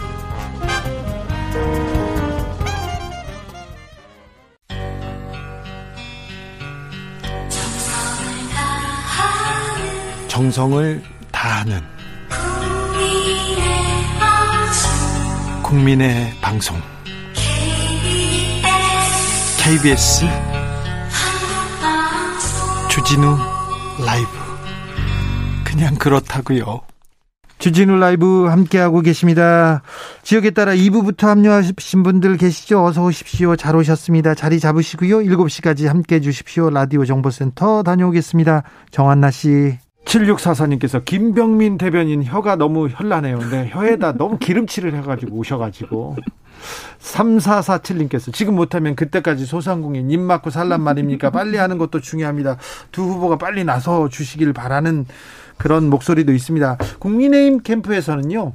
윤석열 후보가 안 보인다 이런 목소리가 있습니다. 민주당 캠프에서는요. 이재명 후보만 보인다 이런 말이 있습니다. 이 견해 음. 어떻게 보시는지요? 그러니까 뭐 그 두 가지 견해가 누가 많이 더 나오느냐의 문제라고 보여지는데 일단 둘 중에 뭐 만약에 둘 다 비판을 한다고 하면 둘 중에 그래도 후보가 나오는 게 더 낫겠죠. 네. 근데 저는 이제 윤석열 후보와 관련해서는 너무 이제 대표 윤석 대표가 많이 이렇게 언론에 노출도 되고 또 같이 다니시다 보면 윤석 대표가 많이 이렇게 잡히잖아요 언론에 네. 그런 부분들이 별 크게 도움이 안될 거라는 생각이 개인적으로 있어요. 그래서 왜냐하면 선거는 어, 대표는 물론 도와주는 열심히 도와주는 역할을 해야 되지만 본인이 주목도가 높아지면 저는 안 된다고 보거든요. 반대로 얘기하면 후보는 주목도가 떨어져요 그러면 그러니까 그런 부분은 조금 조절을 필요하다 저는 그렇게 봐요. 그래서 후보가 좀 더 초점을 받을 수 있도록 하는 그런 정말 필요한데 대변인 좀 적극 노력해 네. 하셔야 될 것 같아요. 좋은 조언 감사합니다. 네. 네. 그럼에도 불구하고 이준석 음. 대표가 또 참신한 아이디어 어, 또 국민께 다가설 수 있는 좋은 기획들을 많이 하고 있고 본인이 당 대표지만 홍보본부장 직을 직접 도맡아서 하겠다 이렇게 얘기를 하고 있으니까 거기에 대해서 김병민 대변인 예. 아까는 그런 얘기 안 하셨잖아요. 어, 언제 뭐 다른 쉬는 시간에 우리 쉬는 시간에 딴 얘기 하셨잖아요. 네, 이준석 대표가 우리 주진우 라이브를 얼마나 좋아하는데요. 네. 훌륭하게 자, 역할 수행 잘하고 있습니다. 네. 자, 근데요. 네. 아, 윤석열 후보한테 계속해서 김건희 씨는 언제 등장하냐 이 질문이 나오고 있는데 이 부분 예. 어떻게 어떻게 생각하세요? 적절한 시점이 되면 나올 것이라고 얘기를 저도 계속하고 있습니다만 네.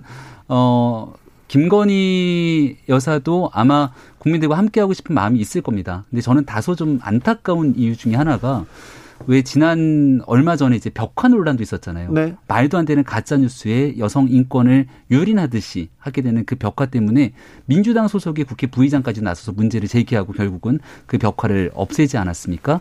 그러니까 이런 방식으로 엑스파일처럼 뭔가 있지도 않은 사실들을 계속 맡아도 네거티브로 어, 정치에 활용하는 모습들이 있기 때문에 국민들과 다가설 수 있는 벽들을 자꾸 치고 있는 것이 아닌가에 대한 생각이 들어요. 얼마 전까지는 코바나 컨텐츠 결국 일부 여기에 대해서도 무혐의가 됐고 또 도이치모터스 관련돼서도 검찰이 1년 6개월 넘는 기간 탈탈 털면서 수사를 했는데 뭐 하나 제대로 내보인 게 없지 않습니까? 아마 국민들과 함께 하고 싶은 모습을 보이고 있는 내용들에 앞서서 더불어민주당을 비롯한 정치적인 공세의 장으로 활용하려고 하는 모습들 때문에 이런 애들이 일부 있지만 그럼에도 국민들과 대통령 후보 배우자로서 차분하게 그 모습을 보일 수 있는 때가 이제 곧 올 거라고 생각합니다. 그러니까 지금 수사는 계속 진행되고 있고요. 이제 김병민 대변인 말처럼 일부에 대해서 이제 기소를 안 하겠다고 했는데 그건 검찰이 좀 빨리 수사를 해야 한다고 봐요. 둘 다. 검찰이 네, 검찰이 제대로 역할을 못 해. 네, 네, 네. 능력을 보여주지 못하고 그러니까요. 도이치모터스나 코바나 컨텐츠 관련해서도 일부가 그런 거지 모든 게 지금 끝난 건 아니 수사를 계속 하겠다고 아니, 빨리 결론을 내줘야죠. 그렇지. 그래서 어쨌든 수사를 적극적으로 잘 해야 한다고 개인적으로 생각을 하고 이제 김건희 씨 같은 경우에는 이런 일들이 있으니까 나서지를 못하는데 어찌 보면 또 뭐 이런 면도 있는 것 같아요. 그러니까 본인이 그건 이제 국민의힘에서 판단할 문제지만 본인이 나서 적극적으로 해명하는 게 맞는 건지 그게 그 그런 방식으로 접근하는 게 맞는 건지 아니면 이런 논란이 있기 때문에 그냥 안 나오고 계속 어 뒤에 있는 게 맞는 건지 하는 부분은 이제 판단이 필요하다고 저는 봐요. 근데 이제 뭐 만약에 본인이 이런 문제에서 논란이 되는 문제나 이런 문제 예컨대해서 발언하기 시작하면 그것이 또 다른 논란을 불러올 수 있는 위험성이 있기 때문에 아마 조심스럽게 접근하는 거 저는 보입니다. 뭐 그거야 뭐 국민의힘이 판단할 문제고 문제는 이제 국민들이 어떻게 볼 거냐 유권자들이 이게 이제 중요하다고 생각해요. 그렇죠. 김건희 씨가 언제 나오느냐를 다 주목하고 있고 그 시가 늦춰지면 늦춰질, 늦춰질수록 불안감이 더 커진 거 아니냐는 그런 우려들이 있기 때문에 그 시점을 빨리 잡지 않으면 제가 볼 때는 이런 이제 뭐 루머랄까요? 아니면 이런 이제 사법 리스크랄까 이런 부분이 더 커질 수 있는 위험성은 존재한다고 봅니다. 1712님께서 그러니까요. 그럴수록 더 나와서 해명해야 되지 않을까요? 이런 의견도 있습니다. 네. 그리고 선대위가 이제 공식적으로 출범하게 되는 때를 조금 기다린 면도 있죠. 왜냐하면 우리가 이번 주 월요일에 공식적인 선대위를 출범했는데 네. 그 전까지는 김종인 위원장을 비롯해서 아, 밖에 있는 누군가가 공식적인 선대위를 꾸리지 않았기 때문에 아, 그 이후 적절한 시점들을 아마 보고 있었던 것 같고요. 네. 선대위 출범하는 날 기자들의 물음에 대해서 윤석열 후보도 환하게 웃으면서 집에 가서 이제 얘기를 하겠습니다라고 아, 말하지 않았습니까? 집에 가서 허락 맡아야 돼요. 네, 그 그날 그날 집에 좀 늦게 들어가서 네. 결국 못 물어봤죠. 예, 허락, 예. 허락 못 받고 혼났대요? 아예 아닙니다. 네. 너무 늦게 들어가서 아마 김건희 대표가 자고 있는 시간에 들어갔던 것 같은데요. 네. 예, 이제 뭐 어, 선대위도 공식적으로 출범을 했기 때문에 어, 그 시기에 맞춰서 어, 분명히 국민들과 함께할 수 있는 시간은 이제 거의 다 도래됐다고 봅니다. 아까 근거 없는 마타도어라고 했는데 그러면 네. 김건희 씨는 엄청 억울하실 거예요. 근데 이 부분에 대해서는 선대위나 어디에서 대응은 정확하게 좀 단호하게 하긴 해야 될 것 같아요. 어, 저희가 분명하게 단호하게 대응했고 또 관련된 문제들에 대해서 사실관계가 아님을 얘기했고 정확하게 해명해야죠. 법적 조치들까지도 분명하게 얘기를 한 바가 있습니다. 하지만 그럼에도 불구하고 끊임없이 악의적인 가짜 뉴스를 생산하는 정치권의 인사들도 있기 때문에 이 문제에 있어서는 나중에 시간이 지나고 나서 국민들 앞에 그 진실들은 분명히 밝혀진다라고 말씀드립니다. 네. 어, 가로세로 연구소 의혹 제기가 있었는데요. 예. 정치권의 그 가로세로 연구소에서 의혹을 제기하면 음. 그걸 또 언론이 확대 음. 재생산하고 음. 정치권에 영향을 미치고 음. 이게 계속 됐는데 음. 이 부분에 대해서는 신방과 교수로서 최진문 교수님 네. 어떻게 보십니까? 아주 문제가 심각하죠. 언론이 이런 식으로 보도를 하면 안 된다고 봅니다. 가로세로 연구소는 유튜브를 운영하는 사람들이에요. 그분들이 네. 자기들 주장 또 자기들의 생각, 의혹들을 제기하면서 저는 완전하게 모든 게 다 검증되지 않은 상태에서 얘기하는 부분이 많이 있다고 봅니다 개인적으로 그러면 언론이라고 하면 최소한 편집 과정이나 아니면 취재 과정에서 사실관계를 명확하게 확인하고 보도를 해야 되는 거 아닙니까? 근데 가로세로 연구소에서 뭔가 의혹을 제기하면 그걸 그대로 받아쓰는 경우, 경우들이 있어요. 이건 정말 위험하다고 생각합니다. 이런 부분들을 보도를 하게 되면요. 일단 보도가 한번 나가게 되면 그걸 다시 수정하는 데는 상당히 큰 피해와 그다음에 아픔이 존재하는 거죠. 그렇죠. 바로 잡아지지 않을. 수도 있어요. 한 번 피해를 당한 사람들은 바로 잡아지지가 않아요. 그런데 네. 지금 언론들을 보면 가로세로 연구에서 뭘 폭로를 하면 그걸 그냥 받아쓰는 경우들이 너무너무 많아요. 네. 이거는요. 왜곡 여론의 왜곡 현상이 일어나고 정치에도 개입되는 게 되고요 대선에도 개입되는 게 될 수밖에 없습니다. 국민들이 올바른 판단하는데 엄청나게 방해적 요소 작용할 수밖에 없고 언론이라면 가로세로 연구소에서 문제를 제기하고 의혹이 있다면 그걸 자체적으로 검증해야 돼요. 그런 과정 없이 가로세로 연구소의 내용만 그대로 따와서 거기에 책임 있고 자기는 책임 없다 이렇게 언론은 얘기하면 안 됩니다. 네. 그 잘못된 내용들을 그냥 받았었다고 하면 언론도 그건 책임을 져야 한다고 저는 봐요. 네, 교수님 네. 의견에 대해서. 공적 이익이라고 하는 공익 을 사실 좀 찾아보기가 어려운 경우들이 많이 존재를 하는데요. 저는 뭐 조동현 씨 논란을 지켜보면서 제일 먼저 좀 가슴이 아팠던 건 아이들에 관련된 문제거든요. 네. 이 일이 두 번, 세 번 계속 나올 때마다 그 가족들이 입을 수 있는 문제들에 대해서 한두 번 조금만 더 곱씹어 봤다면 어떨까라는 생각이 들고 정치권에서 각종 검증이라는 미명하에 많은 일들이 일어나게 되겠습니다만은 그 내용에서 공익을 뛰어넘을 정도로 이 사적 이익을 어, 사적에 대한 문제들을 어, 침해시키는 많은 부분들에 대해서는 저는 좀 한번 숙고해보는 계기가 되었으면 좋겠다는 생각입니다. 네, 이번 대선에 음. 이 사생활 침해에 대한 좀 논의가 좀 어, 필요한 것 같습니다. 음. 너무 좀 선을 넘는 그런 기사들 선을 넘는 사람들이 너무 많이 나오는 것 같아요. 그렇죠. 그러니까 그게 저는 문제라고 생각해요. 그러니까 상대방에 뭔가 피해를 주기 위해서 확인되지도 않은 내용들 또 사생활의 영역을 너무너무 많이 그러니까 예를 들면 비밀하고 내밀한 거 그건 남 앞에 밝히기 싫어하는 거예요. 그걸 왜 그렇게 뒤져, 뒤져 가지고 그걸 문제를 삼고 그걸 이슈화해 가지고 그 한 가족이 엄청난 피해를 당하는 거잖아요. 네. 아마 교수님 말씀 들으면서 음. 이번 대통령 선거뿐 아니라 앞으로 음. 정치권에서도 이런 일들을 좀 근절했으면 좋겠다 생각되는 분들이 많을 거고요. 그렇게 말씀하셨던 좋은 말씀 앞으로 또 어, 윤석열 후보 가족에 대해서 근거 없는 네거티브 마타도 하는 많은 사람들에게도 꼭 좀 같은 말씀 해 주시길 부탁드립니다. 나령님께서 유튜브 의제를 받아 쓰는 기성 언론 신세가 처량합니다 얘기하셨습니다. 이슈 티키타카 최진봉 김병민 두 분 감사합니다. 고맙습니다. 감사합니다. 정치 피로, 사건 사고로 인한 피로, 고달픈 일상에서 오는 피로. 오늘 시사하셨습니까? 경험해 보세요. 들은 날과 안 들은 날의 차이. 여러분의 피로를 날려줄 저녁 한 끼 시사. 추진우 라이브.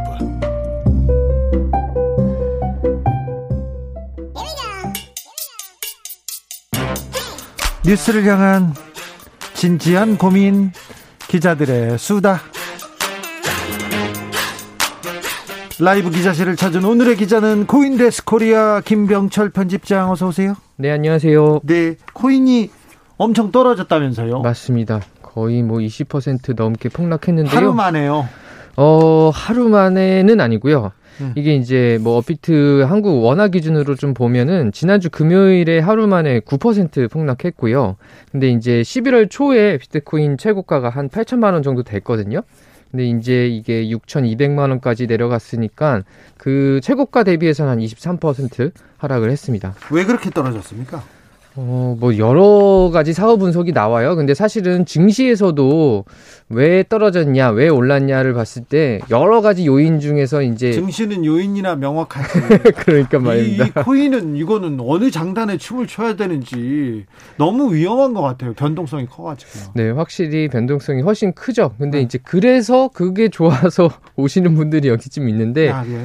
그, 뭐, 사후 분석 여기 나, 여러 가지 나오지만 딱 그 뭐 때문이다라고 찝기는 어렵고 있고요. 근데 전반적으로 좀 뭐 합리적인 분석이다라고 이야기 나오는 것들은 지금 거시경제 변화가 계속 있잖아요. 그래서 음, 위험 자산의 매력도가 지금 떨어지고 있는 거 아니냐. 네. 그래서 코인이나 주식처럼 가격 변동성이 큰 이런 위험 자산을 선호한 이들이 좀 줄어들고 있는 것 같다라는 거고 이거는 왜 그러냐면 미국 연준이 이제 시장에 돈 뿌리기를 이제 줄이기 시작을 했기 때문에 네.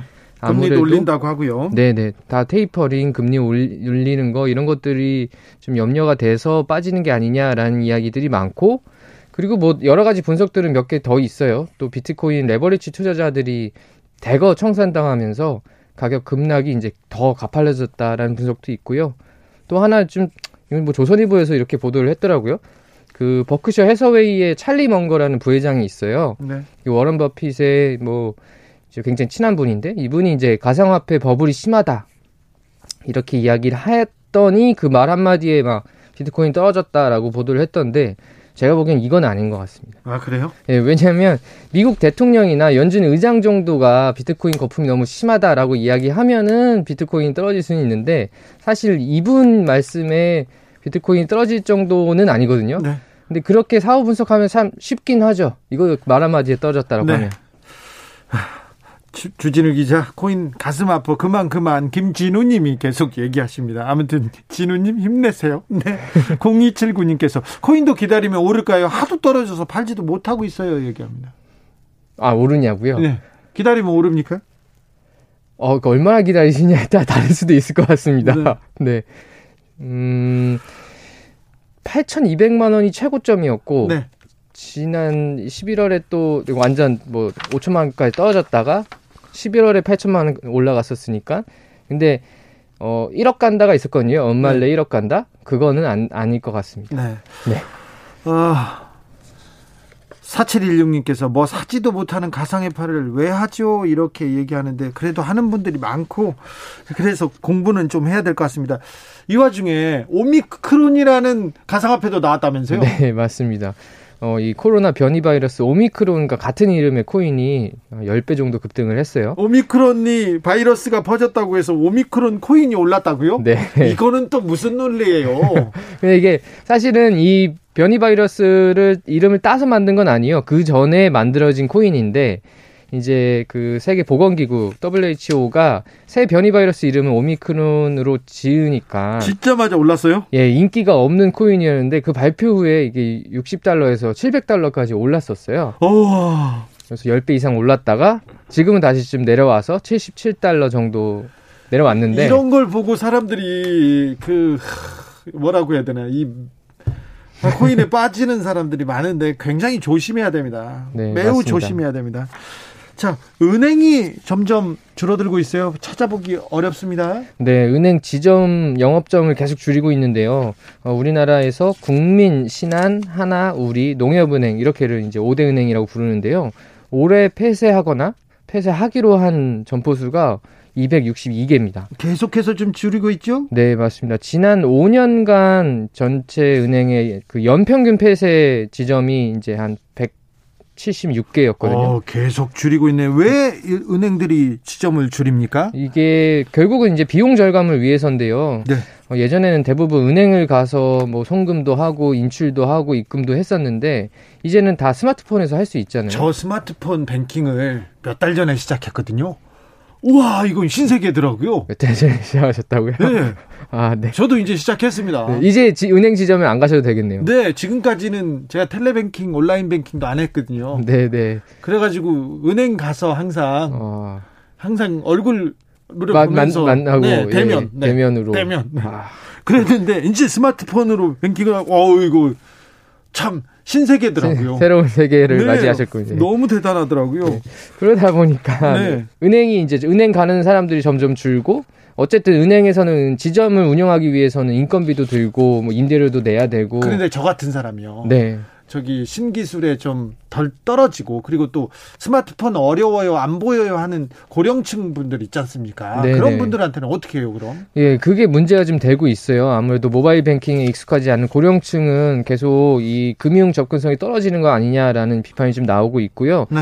최근에 이제 서울 노원의 월계동의 한 아파트 단지 그 은행이 그 영업점이 이제 폐쇄하려고 했었거든요. 네. 그래서 키오스크가 있는 무인형 점포로 전환한다고 발표를 했다가 네. 주민들이 이거는 뭐 노인층을 배제하는 처사다라고 하면서 폐점을 반대하는 기자회견을 열기도 했습니다. 아 그러니까요. 네. 아무튼 이렇게 좀 약간 소외된 분들, 노인층들, 고령층을 위해서도 조금 은행이 아, 좀 서비스 조금 아, 신경을 써 주십시오. 돈을 많이 벌고 있으니까 은행이 네, 그러니까 맞습니다. 각별히 부탁하는 겁니다. 돈을 벌고 있으니까요. 자, 중국 헝다그룹 부도 얘기 계속 나오고 있는데 어떻습니까 상황? 네, 뭐 어, 사실상 이제 실, 실질적인 부도 상황에 빠졌고요. 아 그래요? 네 네, 이 헝다그룹은 중국 최대의 민간 부동산 개발 업체인데 네. 지금 부채가 370조 원 정도 넘는다라고 해요. 그래서 실질적으로 부도 상태에 빠졌다고요. 그러면요, 예. 헝다그룹이 그러면 중국 경제에는요, 그리고 세계 경제에는요, 우리한테는요. 네, 이게 이제 결국은 부동산 시장이 중국 경제의 약 25%를 차지하고 있어서 예. 이번 사태가 결국 중국 경제 전반에 이제 상당한 후폭풍을 야기할 거다라는 우려가 지금 나오고 있고요. 예. 왜냐하면 이 헝다가 공중분해되면 이 협력업체가 한 8천여 개 되는데 이게 줄도산되고 또 지금 짓고 있었던 수십만 채의 주택 분양이 문제가 생기잖아요. 네. 그래서 지금 중국 정부에서 뭐 몇 달 전부터 계속 이 헝다에 대해서 어 부실 관리 좀 하려고 하고 있고요. 지금 위험 해소 위원회라는 걸 꾸렸는데 거기에 지금 관료들이 들어가 있습니다. 아니 그런데 헝다그룹의 문제는 중국의 문제만 아니고요. 중국은 또 전 세계에 영향을 미치니까요. 네, 맞습니다. 그래서 어 이게 헝다가 좀 무너지면 뭐 중국의 부동산 시장이 무너지는 거 아니냐. 그랬다가는 중국 경제 성장률이 떨어지고 어 바로 옆에 있는 우리랑 무역을 많이 하는 우리나라 경제에도 영향을 미칠 뿐만이 아니라 세계 경제에도 좀 부정적인 영향을 미칠 거라는 분석이 계속 나오고 아이고. 있습니다. 걱정입니다. 3030님이 ATM 기계 잘 안 보여요. ATM 기계도 많이 사라졌습니다. 3735님 50대인 저도 어렵습 어려워요. 40대에도 많이 어렵습니다. 네, 이게 이해됩니다. 저는 많이 이해하고 있습니다. 터키 리라화가 폭락하고 있다면서요. 왜 그렇게 폭락하는 거죠, 갑자기? 네, 이 터키 리라화 가치가 올해 들어서 와, 이건 뭐 거의 비트코인 수준인데요. 네. 네, 47% 폭락을 하면서 아니 가격 그러니까 돈의 가치가 47% 폭락했다고요? 네, 맞습니다. 그래서 뭐 올 초에 100달러에 살 수 있었던 아이폰이 지금 터키에서는 거의 두 배인 200달러를 내야 살 수가 있어요. 예? 그래서 이제 애플은 이 환율 불안에 가격 책정이 어려워진다고 터키에서 제품 판매를 지금 중단한 상태입니다. 그래요? 예. 그리고 리라와 가치가 폭락하니까 물가는 올랐죠. 그렇죠. 예, 물가가 거의 1년 사이에 20% 급등을 했습니다. 왜 그렇습니까? 이게 이제 대통령이 어, 문제다라는 비판들과 뭐 어, 집회 같은 것들 일어나고 있는데요. 예? 레제프 타이프 에르도안 터키 대통령이 에르도안 금리, 대통령. 네, 금리 인상을 막고 있어요. 근데 사실 물가가 오르면 그 물가를 잡으려고 기준금리를 올리게 되잖아요. 네. 지금 한국은행도 최근에 어, 기준금리를 올렸고요. 그렇죠. 미국도 올린다고 하고요. 네. 근데 이제 그렇게 기준금리를 인상해서 시장에 풀린 돈을 좀 회수하면서 물가가 오르면 올려야 될 거 아니에요. 네, 그런 역할을 해줘야 되는데 중앙은행이 그걸 하려고 했어요. 예? 기준금리 인상을 하려고 했다가 대통령이 지난 2년 사이에 그 기준금리 인상하려던 중앙은행 총재를 3명이나 바꿔버렸습니다. 그러면서 지금 기준금리를 안 올리고 내리고 있습니까? 네, 오히려 이제 그 자기 말 잘 듣는 이제 총재를 임명시켜서 기준금리 내리고 있고요. 아니 이러면 사회가 불안해지는데 경제도 불안해지고요. 대통령이 이렇게 하는 이유는 뭡니까? 이게 대선이 2년 후에 2023년에 있기 때문입니다. 예. 그래서 사실은 기준금리를 내리면 단기적으로는 좋아요. 예. 왜냐하면 화폐 가치가 낮아져서 수출에 유리해지고 시장에 돈이 풀리니까 경제가 성장하거든요. 예. 근데 이제 중장기적으로 봤을 때는 이렇게만 하는 게 사실 좋지는 않죠. 그런데 이제 어, 대통령은 지금 2023년 그 대선을 좀 주목하고 있고 그래서 선거 때까지 금리를 올리지 않겠다라고 말도 직접 했습니다. 아 그래요? 네. 선거 공약을 잘못 들고 와가지고 경제가 좀 불안해지고 있군요. 네. 근데 그 재밌는 건 그래서 터키에서 네. 리라와 가치가 떨어지니까 예. 비트코인 가격이 오르고 있어요. 그 나라에서는 네, 한국에서는 김치 프리미엄이라는 게 있잖아요. 네. 한국에서 비트코인이 외국보다 비쌀 때 이제 그걸 퍼센트로 계산을 하는데 터키에서는 터키 비트코인 프리미엄이 있습니다. 네. 케밥 프리미엄인지는 모르겠습니다. 자, 기자들의 수다 김병철 편집장이었습니다. 감사합니다. 교통정보센터 다녀오겠습니다. 오수미 씨.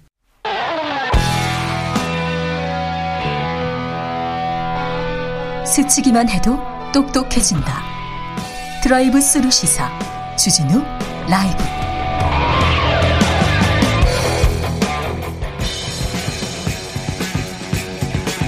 전직 청와대 정무수석 둘이 뭉쳤다 여당 야당 크로스 김재원의 원 강기정의 기 원기옥 냉철하고 확실한 분석 주진우 라이브 특급 조합입니다. 강기정 전 청와대 정무수석 어서 오세요. 네, 많이 춥습니다. 네. 예. 김재원 국민의힘 최고위원 어서 오세요.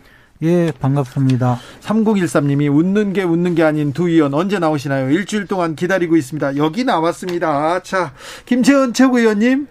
어, 지난주에는 그렇게 거의 울면서 가시더니 그래도 김재원 최고위원 덕에 김재원 최고위원이 와인 먹은 덕에 갈등이 보갑됐다 이런 얘기가 여기저기서 나옵니다. 아, 뭐 와인을 좀 싼 와인을 들고 가서 조금 비싼 와인을 얻어먹고 왔는데. 그러니까요. 지난... 저는 또 술 먹고 칭찬받은 거는 평생 처음이네요. 그런가요? 그러니까 술을 잘못 먹으면 야단 많이 맞는데. 야, 야단 많이 먹, 맞는... 한때 김재원 음. 우리 최고위원님이 술 잘못 먹고 음. 야단 맞을 때도 또 있었어요. 그러니까. 예. 또 가서 어떻게 드신 거예요?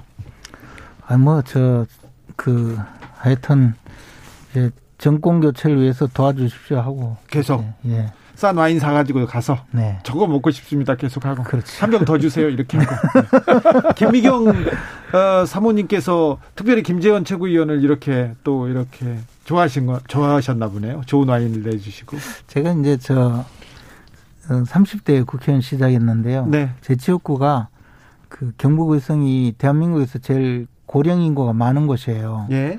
평균 연령 전국 1위고 노인 인구 저 비율 제일 높고 그래서 네. 제가 할머니 할아버지를 잘 모셔요. 그래요? 예. 그래서 잘 모셨어요? 그렇죠. 제가 아양을 잘 떨죠. 네. 아 그렇습니까? 네. 귀여움을 막 떨.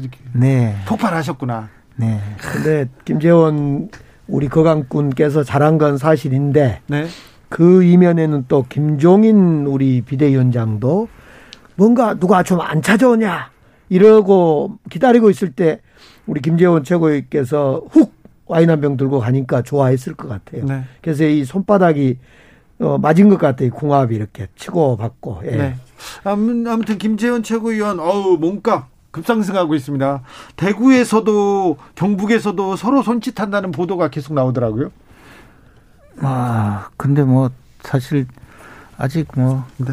그거는 이제 나중에 봐야 되고요. 알겠습니다. 양손의 떡이죠. 양손의 떡. 그렇습니까? 지금 대구 저 곽상도원 지역구 중남구에도 지금 김재원 나와달라. 나와달라. 네. 또 대구시장, 뭐 네. 경북지사 막 서로 나와달라고. 서로 나 양손에 떡을 들고 지금 어쩔 줄 모르는데 제가 볼 때는 네. 지금 김재원 최고위원께서 정권 교체가 안 되면 어쩔까 하고 지금 수표보다 현금 받으려고 지금 노력하고 있는 것 같아요. 아, 그렇습니까? 예. 저, 저, 갑자기 듣다가 보니까 뭐 칭찬하는 것 같더니 거의 네. 악담을 하시. 자, 그 김재원 최고 교체가 반드시 돼요. 네. 김재원 최고위원한테 여쭤보겠습니다. 김종인 어, 위원장의 사모님 김미경 여사하고 어, 김건희 씨하고는 서로 소통을 하는 관계입니까? 저는 뭐 그 점에 대해서는 전혀 잘 모르는데요. 그런 기사가 나와서 물어보 다만 그 24일인가요? 그 지지난주 수요일 저녁에 네. 그 윤석열 후보와 김정인 위원장이 예. 저녁 만찬 자리가 있었어요. 예. 그때는 그 부인끼리 네. 조금 통화가 있었던 것 같아요. 아, 그래요? 네. 아, 부인 또 한 라인이 또 역할을 했군요. 아니, 그보다 이제 뭐, 저, 조금 그 센 남자들끼리 네. 잘 교섭이 안 되니까 안타까워서 예. 한두 마디 하다가 이제 어떻게 연결이 되어서 그러면 그, 저, 직접 만나서 한번 대화를 하게 하자 뭐 그렇게 이야기가 됐었던 것 같아요. 그래서 네. 만나게 했는데 역시 센 남자들이 만나서 대화가 잘 안 된 거죠. 아니 근데 센 남자도 남자인데 두 김미경, 김건희 아 이 두 분 사모님도 또 센 분들인데. 그건 뭐 잘 모르겠어요. 저는 저 김건희 씨는 뵌 적이 없고 김미경 교수님은 그 뵌, 예, 뵀죠. 그리고 네. 굉장히 다정한 분이에요. 지금 김건희 우리 배우자에 대해서 막 찾고 있잖아요. 나와달라고 빨리 국민들한테 답해달라고. 요즘 언론에서 쓰는 그 김건희 씨 관련 사진이요. 천편일주로 똑같아요. 청와대 그 검찰총장 임명장 받으러 올 때 찍었던 그 옆에 윤석열 강기정 수석이 있어요. 네. 저는 잘라달라 해서 지금은 안 나옵니다. 네. 근데 그 사진만 쓰고 있는데 지금 여러 가지 의혹이 많지 않습니까? 그래서 김건희 배우자는 이제쯤이면 국민들한테 와서 그런 의혹 하나하나 의혹이 뭐가 있습니까? 하나하나. 지금 이제 도이치모터스 사건 네. 더 그렇고 그리고 그 코바나 컨텐츠 후원 더 그렇고 사건 다 이제 무혐의로 끝날 건데 다만 그 현 권력자들 또 민주당 측에서 이제 검찰을 압박을 해서 무혐의 처리를 못하게 막으니까 결국은 계속 수사한다. 일부는 무혐의 처리하고 계속 수사한다. 이렇게 해서 없는 죄를 뒤집어 씌우려다가 결국은 지금 음 미수에 그쳤죠. 그렇지만 그 없는 죄 뒤집어 씌우기가 쉽습니까? 이 정권의 그 충견 노릇을 하는 검찰도 없는 죄 뒤집어 씌우기가 좀 힘든가 봐요. 그래서 지금 저렇게 무혐의 처리도 하고 이러는데 아이고 그거 되겠어요. 그러니까 도이치모터 사건이라든가 제가 그, 그 자꾸 뭐 그 주장하던 분들은 다 후보자 비방죄로 고발을 하려고. 도이치모터 사건이나 허위 경력 허위 허위 경력 문제는 지금 수사하니까 그건 수사하면 될 것 같고요. 그다음에 이제 그 지금 요즘에 뉴스가 이제 김건희 씨 과거 어 줄리냐 아니냐 이것 이 점이 지금 나오고 고발했어요. 있잖아요. 그것도 다 고발했어요. 아니요. 이거에 대해서는 이제 본인이 본인은 자기가 정말 줄리라면 예전에 그 버스 그 뉴스에 나와서 줄리라 인터뷰 나와서 줄리라면 누군가가 봤을 거 아니냐. 그 본 사람을 찾아라. 취재해라 이랬었는데 어떻든 열린공간 TV에서 한 사람이 나타났어요. 실명으로. 어, 내가 그때 봤다. 그러면 그거에 대해서 이제 김건희 씨는 답을 해야죠. 네, 그래서 이미 어. 답했어요. 뭐냐면 그저 그 뭐 저 옛날에 운동했다는 분이 나와서 설명을 했잖아요. 자기가 만났다. 네. 그랬는데 네. 어 시간 강사라고 소개하더라. 이름은 뭐라고 하더라. 아니 그건 김건희 씨가 한 거 아니죠. 아니에요. 그게 아니고 지금 봤다는 사람이 뭐 무슨 열린 공강 TV인가 뭐 거기서 네.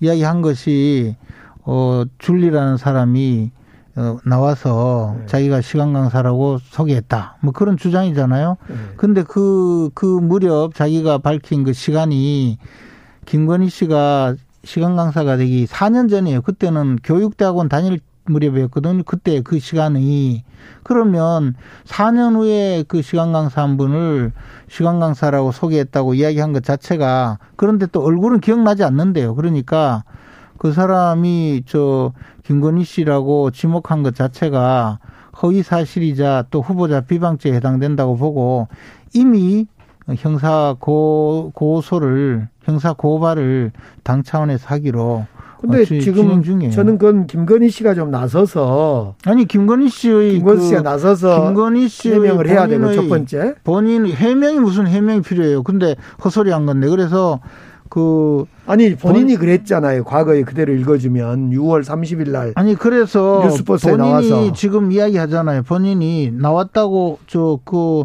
어, 봤다고 하는 사람이 나타났으니까 그 사람이 허위로 이야기한 거니까 허위 사실 유포 및 후보자 비방 행위에 대한 어, 책임을 물어서 형사 고소를 했으니 이제 그 문제는 뭐 판단 나겠죠. 6월 30일 날 뉴스버스 인터뷰에서 줄리할 시간도 없다. 제가 줄리였으면 본 사람이 있을 것이다. 그 사람을 어 나와 좀 취재해 보세요. 그래서 나왔다.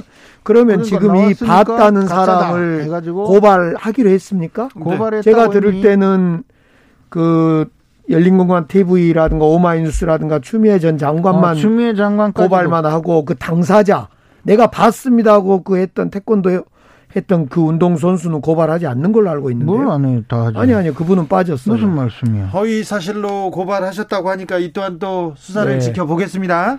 어, 어리숙한 고령의 제보자 한 명을 내세워서 1997년경에 시간 강사를 한다는 마담 줄리로부터 접대를 받았다. 이런 주장을 했는데 이분에 대해서는 당연히 고발을 할 겁니다. 네. 노재승 위원장 문제는 어떻게 됩니까? 지금 이제 그분에 대해서는요. 네. 사실 저희들이 그 지난 서울시장 보궐선거 때 네. 그 그분이 보여준 그 마, 마, 마법에 가까운 연설 그리고 공감하는 능력 또 청년으로서 자영업자로서 보여준 여러 가지 그 공감 능력을 높게 평가해서 영입을 한 것인데 지금 또 말씀하신 내용은 그 사적인 저 영역에서 공인이 되기 전의 이야기니까 그것을 어떻게 평가해야 될지를 선대위 차원에서 조금 검토 중에 있습니다. 그런데 이 노재승 씨가 한 말 중에 참 충격적인 것은 우리 김구 선생이 국밥 늦게 나왔다고 사람 죽였다 이런 말도 있거든요. 이건 완전히 충격적이에요. 그러니까 뭐 본인이 해명할 때 5.18의 역사적 사실을 잘못 왜곡한 얘기도 있는데 그건 둘째치고 이런 김구 선생이 국밥 늦게 왔다고 사람을 죽인 사람이다라는 식의 역사관을 갖고 있는 이거 윤석열 후보의 막말보다 훨씬 더 심한 겁니다. 이거. 아니 근데 노재승 어. 씨라든가 한병익 씨도 그런 사람이던데. 함익병 씨요? 예, 예? 함익병. 아, 함익병. 한병 네. 씨가 아니라 함익병 씨도 그렇고. 이렇게 정말 이런 막말한 사람들이 공동 선대위원장으로 있으면 음, 뭐그 당에는 황교익 씨도 등장할 뻔했잖아요. 아, 황교익 씨는 우리 공동 선대위원장 선대위원장은 아니지만 네. 그러니까 저는 그게 아니고 사적인 영역에서 자기들끼리 한 이야기인데 그걸 어느 정도로 어떻게 평가할지는 지금 판단 중에 있습니다. 선대에서 판단 중에 있으니 또 그렇습니다. 이것도 지켜보죠. 음. 이재명 후보가 박근혜 전 대통령을 존경한다고 말했다가 어 진짜 존경하는 줄 알더라 이렇게 얘기해서 이 부분을 가지고 원희룡 정, 정책 총괄 본부장이 또 꼬집었습니다. 이 논란은 어떻게 봐야 됩니까? 그러니까 이제 그런 걸 보면 참 우리 이재명 후보자의 인간 품격이 정말 깃털보다 가볍구나 하는 생각을 했어요. 아니 물론 우리 국회의원들이 뭐 저 회의 중에 존경하는 네. 김재원 의원님 발언하시기 바랍니다. 이러면 그분이 저를 존경해서가 아니고 네. 그냥 어 좀 나쁘게 말하면 수식어 정도 조금 그러면 그저 예의를 갖추기 위한 네. 그런 내용인데 뭐 그렇게 이야기했다면 되는데 아니 예의를 갖추기 위해서 한 거다라고 하면 되지 존경하는 박근혜 대통령이라고 하니까 진짜 존경하는 듯 알더라. 그렇게 이야기할 정도로 가벼운 분이 어떻게 대통령 후보가 됩니까? 그러면 그러니까 우리 당에서도 한 분이 그랬잖아요. 검사를 사칭했더니 진짜 검사인 줄 알더라. 네. 응? 또뭐 이재명을 합니다라고 했더니 진짜 하는 줄 알더라. 뭐 그런 식으로 자꾸 이제 패러디를 만들잖아요. 저는 굳이 이렇게까지 가볍게 사시는 분이 대통령까지 왜 나오셨나 싶어요. 좀 가만히 계시지구만. 전체적으로 그날은 청년 토크하고 가볍게 하는 자리잖아요. 그 가볍게 전체가 가벼운 자리. 분이에요. 아니 아니 그 자리가 가벼웠다고. 그 자리는 그, 뭐 그렇게 이야기할 수 있는데 해명 자리는 가벼운 자리가 아니죠. 그 가벼운 자리에서 박근혜 했다가 좀 있다가 존경하는 박근혜 했다가 그래 그렇게 한 거기 때문에 이런 걸 가지고 그거를 가지고 이걸 근데 좋아요. 문제는 가볍게 말씀하시면 네. 좋은데 근데 사람들이 내가 내가 존경하는 박근혜라고 했더니 진짜 존경하는 줄 알더라. 아니 근데 그 아, 해명 전에 진짜 해명을 해야 할 것이 그것 존경하는 박근혜라고 그래서 TK의 지지율이 이재명 후보가 올랐다 이렇게 또 많은 사람들이 이야기를 해요. 근데 이 발언과 저 지지율 조사는 차이가 지지율 조사가 먼저였는데 이렇게 연결하니까 이제 그 언론도 그 가볍기가 가볍기가 하늘을 어. 찌르는 거고 그런데 그렇다고 해가지고 이제 저 뭐 TK에서 지지율이 올라가고 또 뭐 이렇게 가볍게 한다고 해서 지지율이 떨어지고 그런 건 아닌데 왜 저렇게 그 어, 대통령 후보 되시는 분이 말을 하루에도 몇 번씩 바꾸고 그냥 그러시는지 그래서 모르겠어요. 윤석열 후보는 요즘 말을 안 하셔 불더만요. 얼, 윤석열 후보는 윤석열 후보는요. 어 기자들에게 늘 백브리핑을 합니다. 이재명 후보는 도망다니지만 일일 일망언을 하시다가 김건희 지금 가장 놀라서 국민들이 요구하는 건 김건희 배우자와 윤석열 후보자가 토론이면 토론, 국민 앞에 검증 검증 좀 하자. 그 이야기를 그 이야기를 불과 음. 한달 전에 우리 당의 다른 후보들이 음. 윤석열 후보에게 토론하자고 막 그랬었어요. 한 두 달 전에. 지금은 이제 근데 뭐 토론해서 네. 다 평정이 됐거든요. 그런데 윤석열 후보는 근 스무 차례, 열여덟 차례의 토론을 거쳐서 봤거든요. 근데 이재명 후보는 또 뭐 토론 잘한다고 이렇게 뭐 하는데 제가 보니까 아이고 또 토론에서 이재명 후보가 묵사발을 하지 않을까 싶으네요. 그러니까 묵사발이든 죽사발이든 한번 붙어야지요 그러면. 자 네. 조국 전 장관 관련돼서 사과 그리고 사시 부활 이재명 후보의 행보에 대해서는 어찌 보시는지. 그러니까 또 그러겠죠. 좀 지나서 사과 사과 한 번 했더니 사과 진짜 사과하는 줄 알더라 이럴 거 아니에요. 저분이 지금 뭐든지 그렇게 하거든요. 아니 무슨 조국을 내가 좀 사과할 마음이 있어서 사과했나요? 그냥 표 얻으려고 한마디 했더니 진짜 사과하는 줄 알대요. 딴 데서는 또 그럴 거예요. 아니면 카메라만 없으면 그런 이야기 할 거예요. 근데 이런 사과쇼가 얼마 가겠어요. 가벼운 분인데. 사실은 이 조국 전 장관에 대한 사과이기 전에 이재명 후보는 오히려 윤석열의 본부장, 그러니까 본인 장모 부인 이, 이 수사를 조국 처럼 했으면 조국 장관 때처럼 했으면 윤석열 후보의 사촌 팔촌은 다 어장났습니다. 그런 얘기를 깔고 한 사과겠죠. 윤석열 후보 사촌 있습니까? 네. 아니 지금 벌써로 장모 땅 그 허위한 것도 드러났고 지금 주가 조작도 도이치모터스 사건 계속 수사하는 거죠.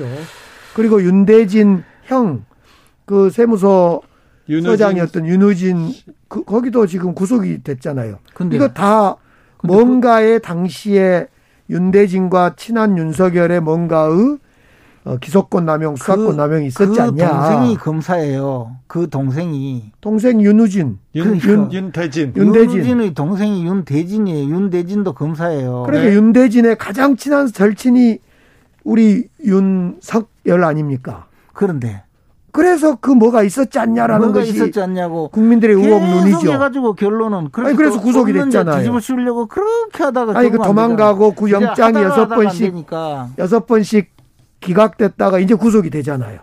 근데 그게 어쨌다고요? 아니 그러니까 그런 의혹도 있다는 거예요. 같은 윤 씨라고 지금 아니 그 합리적 의심이 되잖아요. 윤석열과 자. 윤대진과 윤 예. 여기까지 보고요. 여기까지 보고 마지막 퍼즐이 하나 남았는데 김재현 최고위원님 와인 들고 안철수 후보한테 가십니까?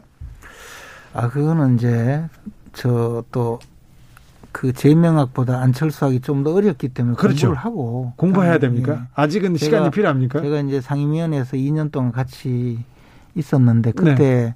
어, 탐구가 조금 덜 끝나서 아직 덜 끝났어요. 예, 그리고 아, 예민한 분이시잖아요. 사실은 어, 가장 그 우리가 함께 가야 될 어, 분이고 정권 교체에 대해서 대의에 공감하시는 분이기 때문에 안철수 대표님은 저희들이 잘 모셔야 됩니다. 저런 이야기 했다가 지난번에 이준석 대표한테 거강꾼이라고 야단 맞았어요. 제가 이제 거강꾼이라고 자백하고 나섰으니까. 그렇죠. 이 거강꾼은 해보니까 성스러운 직업이에요. 그래요? 예. 어떤 면에서요? 제가 저 어, 세월호 사건 때 또 세월호 어, 희생자 유가족들하고도 협, 협상을 해서 협의를 했거든요. 네. 합의문도 만들고 그랬어요. 그때 뭐 뺨도 맞고 했는데 그래도 이 역사가 발전하기 위해서는 정치판에서는 거강꾼이 필요해요. 네. 그래서 저는 거강꾼에 대해서 어, 우리 이준석 대표님께서 신분증이라도 만들어줬으면 좋겠어요. 아.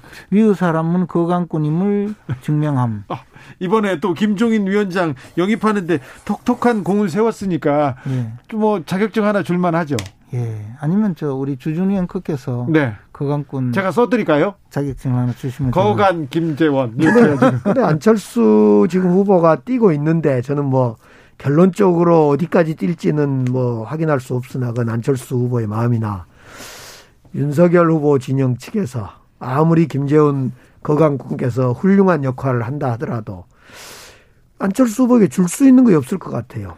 현금을 줘야 될 텐데 서울시장 아니면 다른 거 뭐가 있을 수 있나요? 안철수 대표는 네. 그런 그런 뭐 사소한 이해관계에 휘둘릴 분이 절대 아니에요. 그분은 어떤... 정권 교체의 대의에 어, 적극 나서실 분이고 정권 교체를 위해서는 모든 어, 일을 다 하겠다고 이미 천명하셨어요. 그러니까 안철수 대표를 그렇게 어, 너무 그 어, 지금 현실적인 이해관계를 다투는 분이라고 그렇게 낮추지 마시고. 아니 그러니까 안철수 대표가 이번이 처음이라면 뭐 저도 그 지금 말씀에 공감할 수 있는데 지금 세 번씩 안철수 대표가 속았잖아요. 뭐 속았든 그 양보했든 사람들은 다 민주당 또는 민주당 비슷한 사람, 민주당 근처에 있는 사람들이고 어, 우리는 속인 적이 없죠. 아무튼 거강권 역할 잘 해보시고. 김재원 최고위원님, 어, 윤석열 후보가 정권 교체하겠다. 정권 교체를 위해서는 뭐든지 하겠다 하면서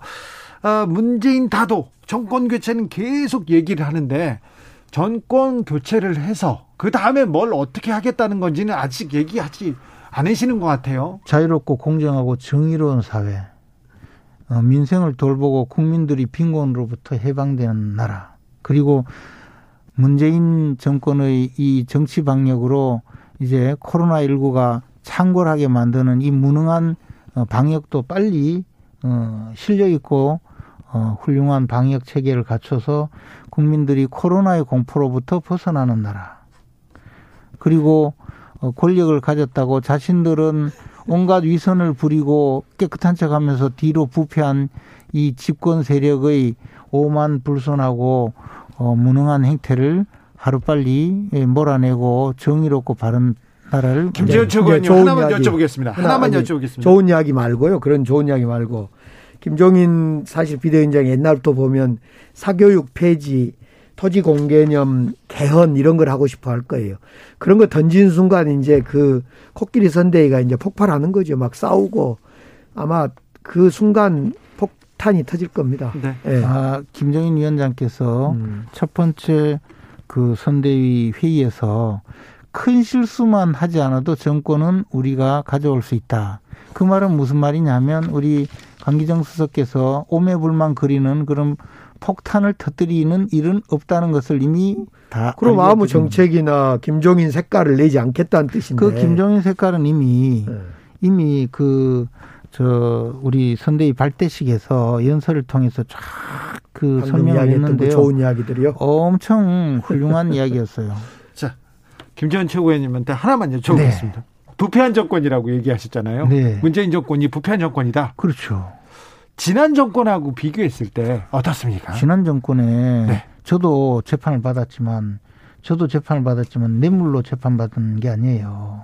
아니 김재원 최고위원은 뇌물 아니죠. 수많은 사람들이 그 재판받고 처벌받으면서 대부분이 직무상의 그 자신들이 행한 행위가 직권남용이라든가 불법행위다 이렇게 해서 처벌받은 분은 대부분이고 개인적인 비리라든가 이런 처벌받은 게 별로 없었어요. 그런데 어 저희가 이야기하는 것은 이 문재인 정권에서 가장 드러난 것 중에 하나가 바로 뭐 조국 전 장관 같은 분 그렇게 어 공정하고 정의로운 분이라고 했는데 알고 보니까 표창장 위조해서 자기 딸은 시험도 안 치고 그 의과대학 가고 그랬잖아요. 그리고 아주 정의로운 것처럼 이야기하고 이거는 사실 더 나쁜 거죠. 그리고 많은 사람들의 그죠? 그 기회를 앗아가고 마찬가지로 대통령의 친구라는 이유로 선거에 더 저 당선시키기 위해서 온갖 국가기관을 총동원해 가지고 결국은 어 부, 불법 행위를 하다가 들켰잖아요. 그래서 누가요? 아니 울산시장 보궐선거, 울산시장 부정선거에 관련돼서 청와대 사람들이 다 해가지고 재판을 받고 있잖아요. 이거 이거 이거 너무 그리고 부패? 지금 가장 문제가 이렇게 권력자들의 비리를 이제 막 수사하는데 수사 못하게 해가지고 수사하는 사람들 다 쫓아내고 지금은 정권에 아주 맹종하는 검사들만 놔뒀기 때문에 지금 이 정권의 부패가 수사가 안 되고 있을 뿐이에요. 비리 정도 이야기하려면 윤석열 후보의 본부장 비리 정도 얘기해야 되고요. 윤석열 측근 비리. 지금 우리 대통령처럼 측근 비리 없고 친인척 비리 없는 네임덕이 그래서 없는 이런 네, 대통령이 어디 있습니까? 사위도 지금 울산 고래고기 사건이라든가 해도 아니 사위가 무슨 무슨 비리가 있어요. 것 같아요. 울산 고래고기 사건이다. 뭐 지금 이야기하는 황운하 사건이다. 또는 여러 가지 조국 사건이다. 다 까먹어 가야 되는데 지금 아직 이런 모든. 것들이 무슨 이거 측근 비리고 친인척 비리입니까? 친인척 측근 비리는요. 윤석열 장모, 윤석열 배우자, 윤석열 이런 정도 돼야지 측근 비리 의혹 이야기 되지요. 어디 지금 대통령의 사이가 있고 뭔 친인척 측근이 어디 비리가 있습니까? 제가 보기에는요 만만치 않아요. 아이고 아이고. 자 원교 기운이 떨어질라고 합니다. 여기서 마치겠습니다. 김재원, 강기정, 강기정, 김재원 두 분 감사합니다. 고맙습니다. 고맙습니다. 오늘도 수고하고 지친 자들이여 여기로 오라. 이곳은 주기자의 시사 맛집 주토피아 주진우 라이브.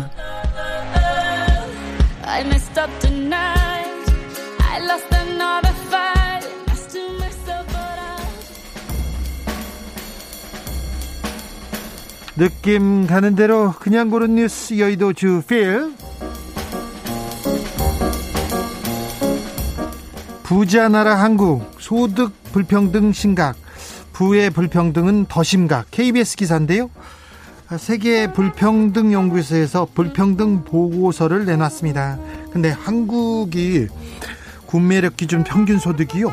와 3만 유로가 넘습니다. 그래서 영국 스페인 이탈리아보다 높고요. 어, 영국보다 우리가 잘 산다고요? 프랑스, 독일보다는 조금 낮은 수준입니다. 그런데 부의 불평등 소주 불평등은 좀 심각한 것으로 나타났습니다. 우리나라 사람들의 부는요 상위 10%가 전체의 58.5%를 가지고 있습니다. 하위 50%는 전체의 5.6%만 가지고 있는데요. 아 그래서 상하위 간 격차가 쉬운 두 배, 쉬운 두 배까지 벌어졌다고 합니다. 굉장히 심각한데 이거는 서유럽 국가 프랑스는요 어, 상하이 격차가 7배고요. 영국은 9배, 독일은 10배밖에 안 되는데 한국은 쉬운 두 배랍니다. 아, 영, 양극화 격차를 줄이는 정책 공약 절실합니다. 절박합니다.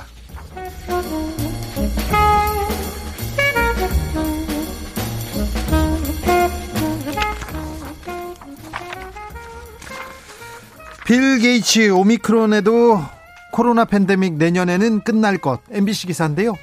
새로운 변이인 오미크론이 나타났습니다. 그래서 세계가 지금 떨고 있는데 그래도 우리가 코로나의 심각한 단계는 지나갔고 내년에 코로나는 끝날 것이라고 마이크로소프트 창업자 빌 게이츠가 전망했습니다. 어, 빌 게이츠가 세계 최고 부자이기도 한데 바이러스 관련해서는 굉장히 전문가입니다.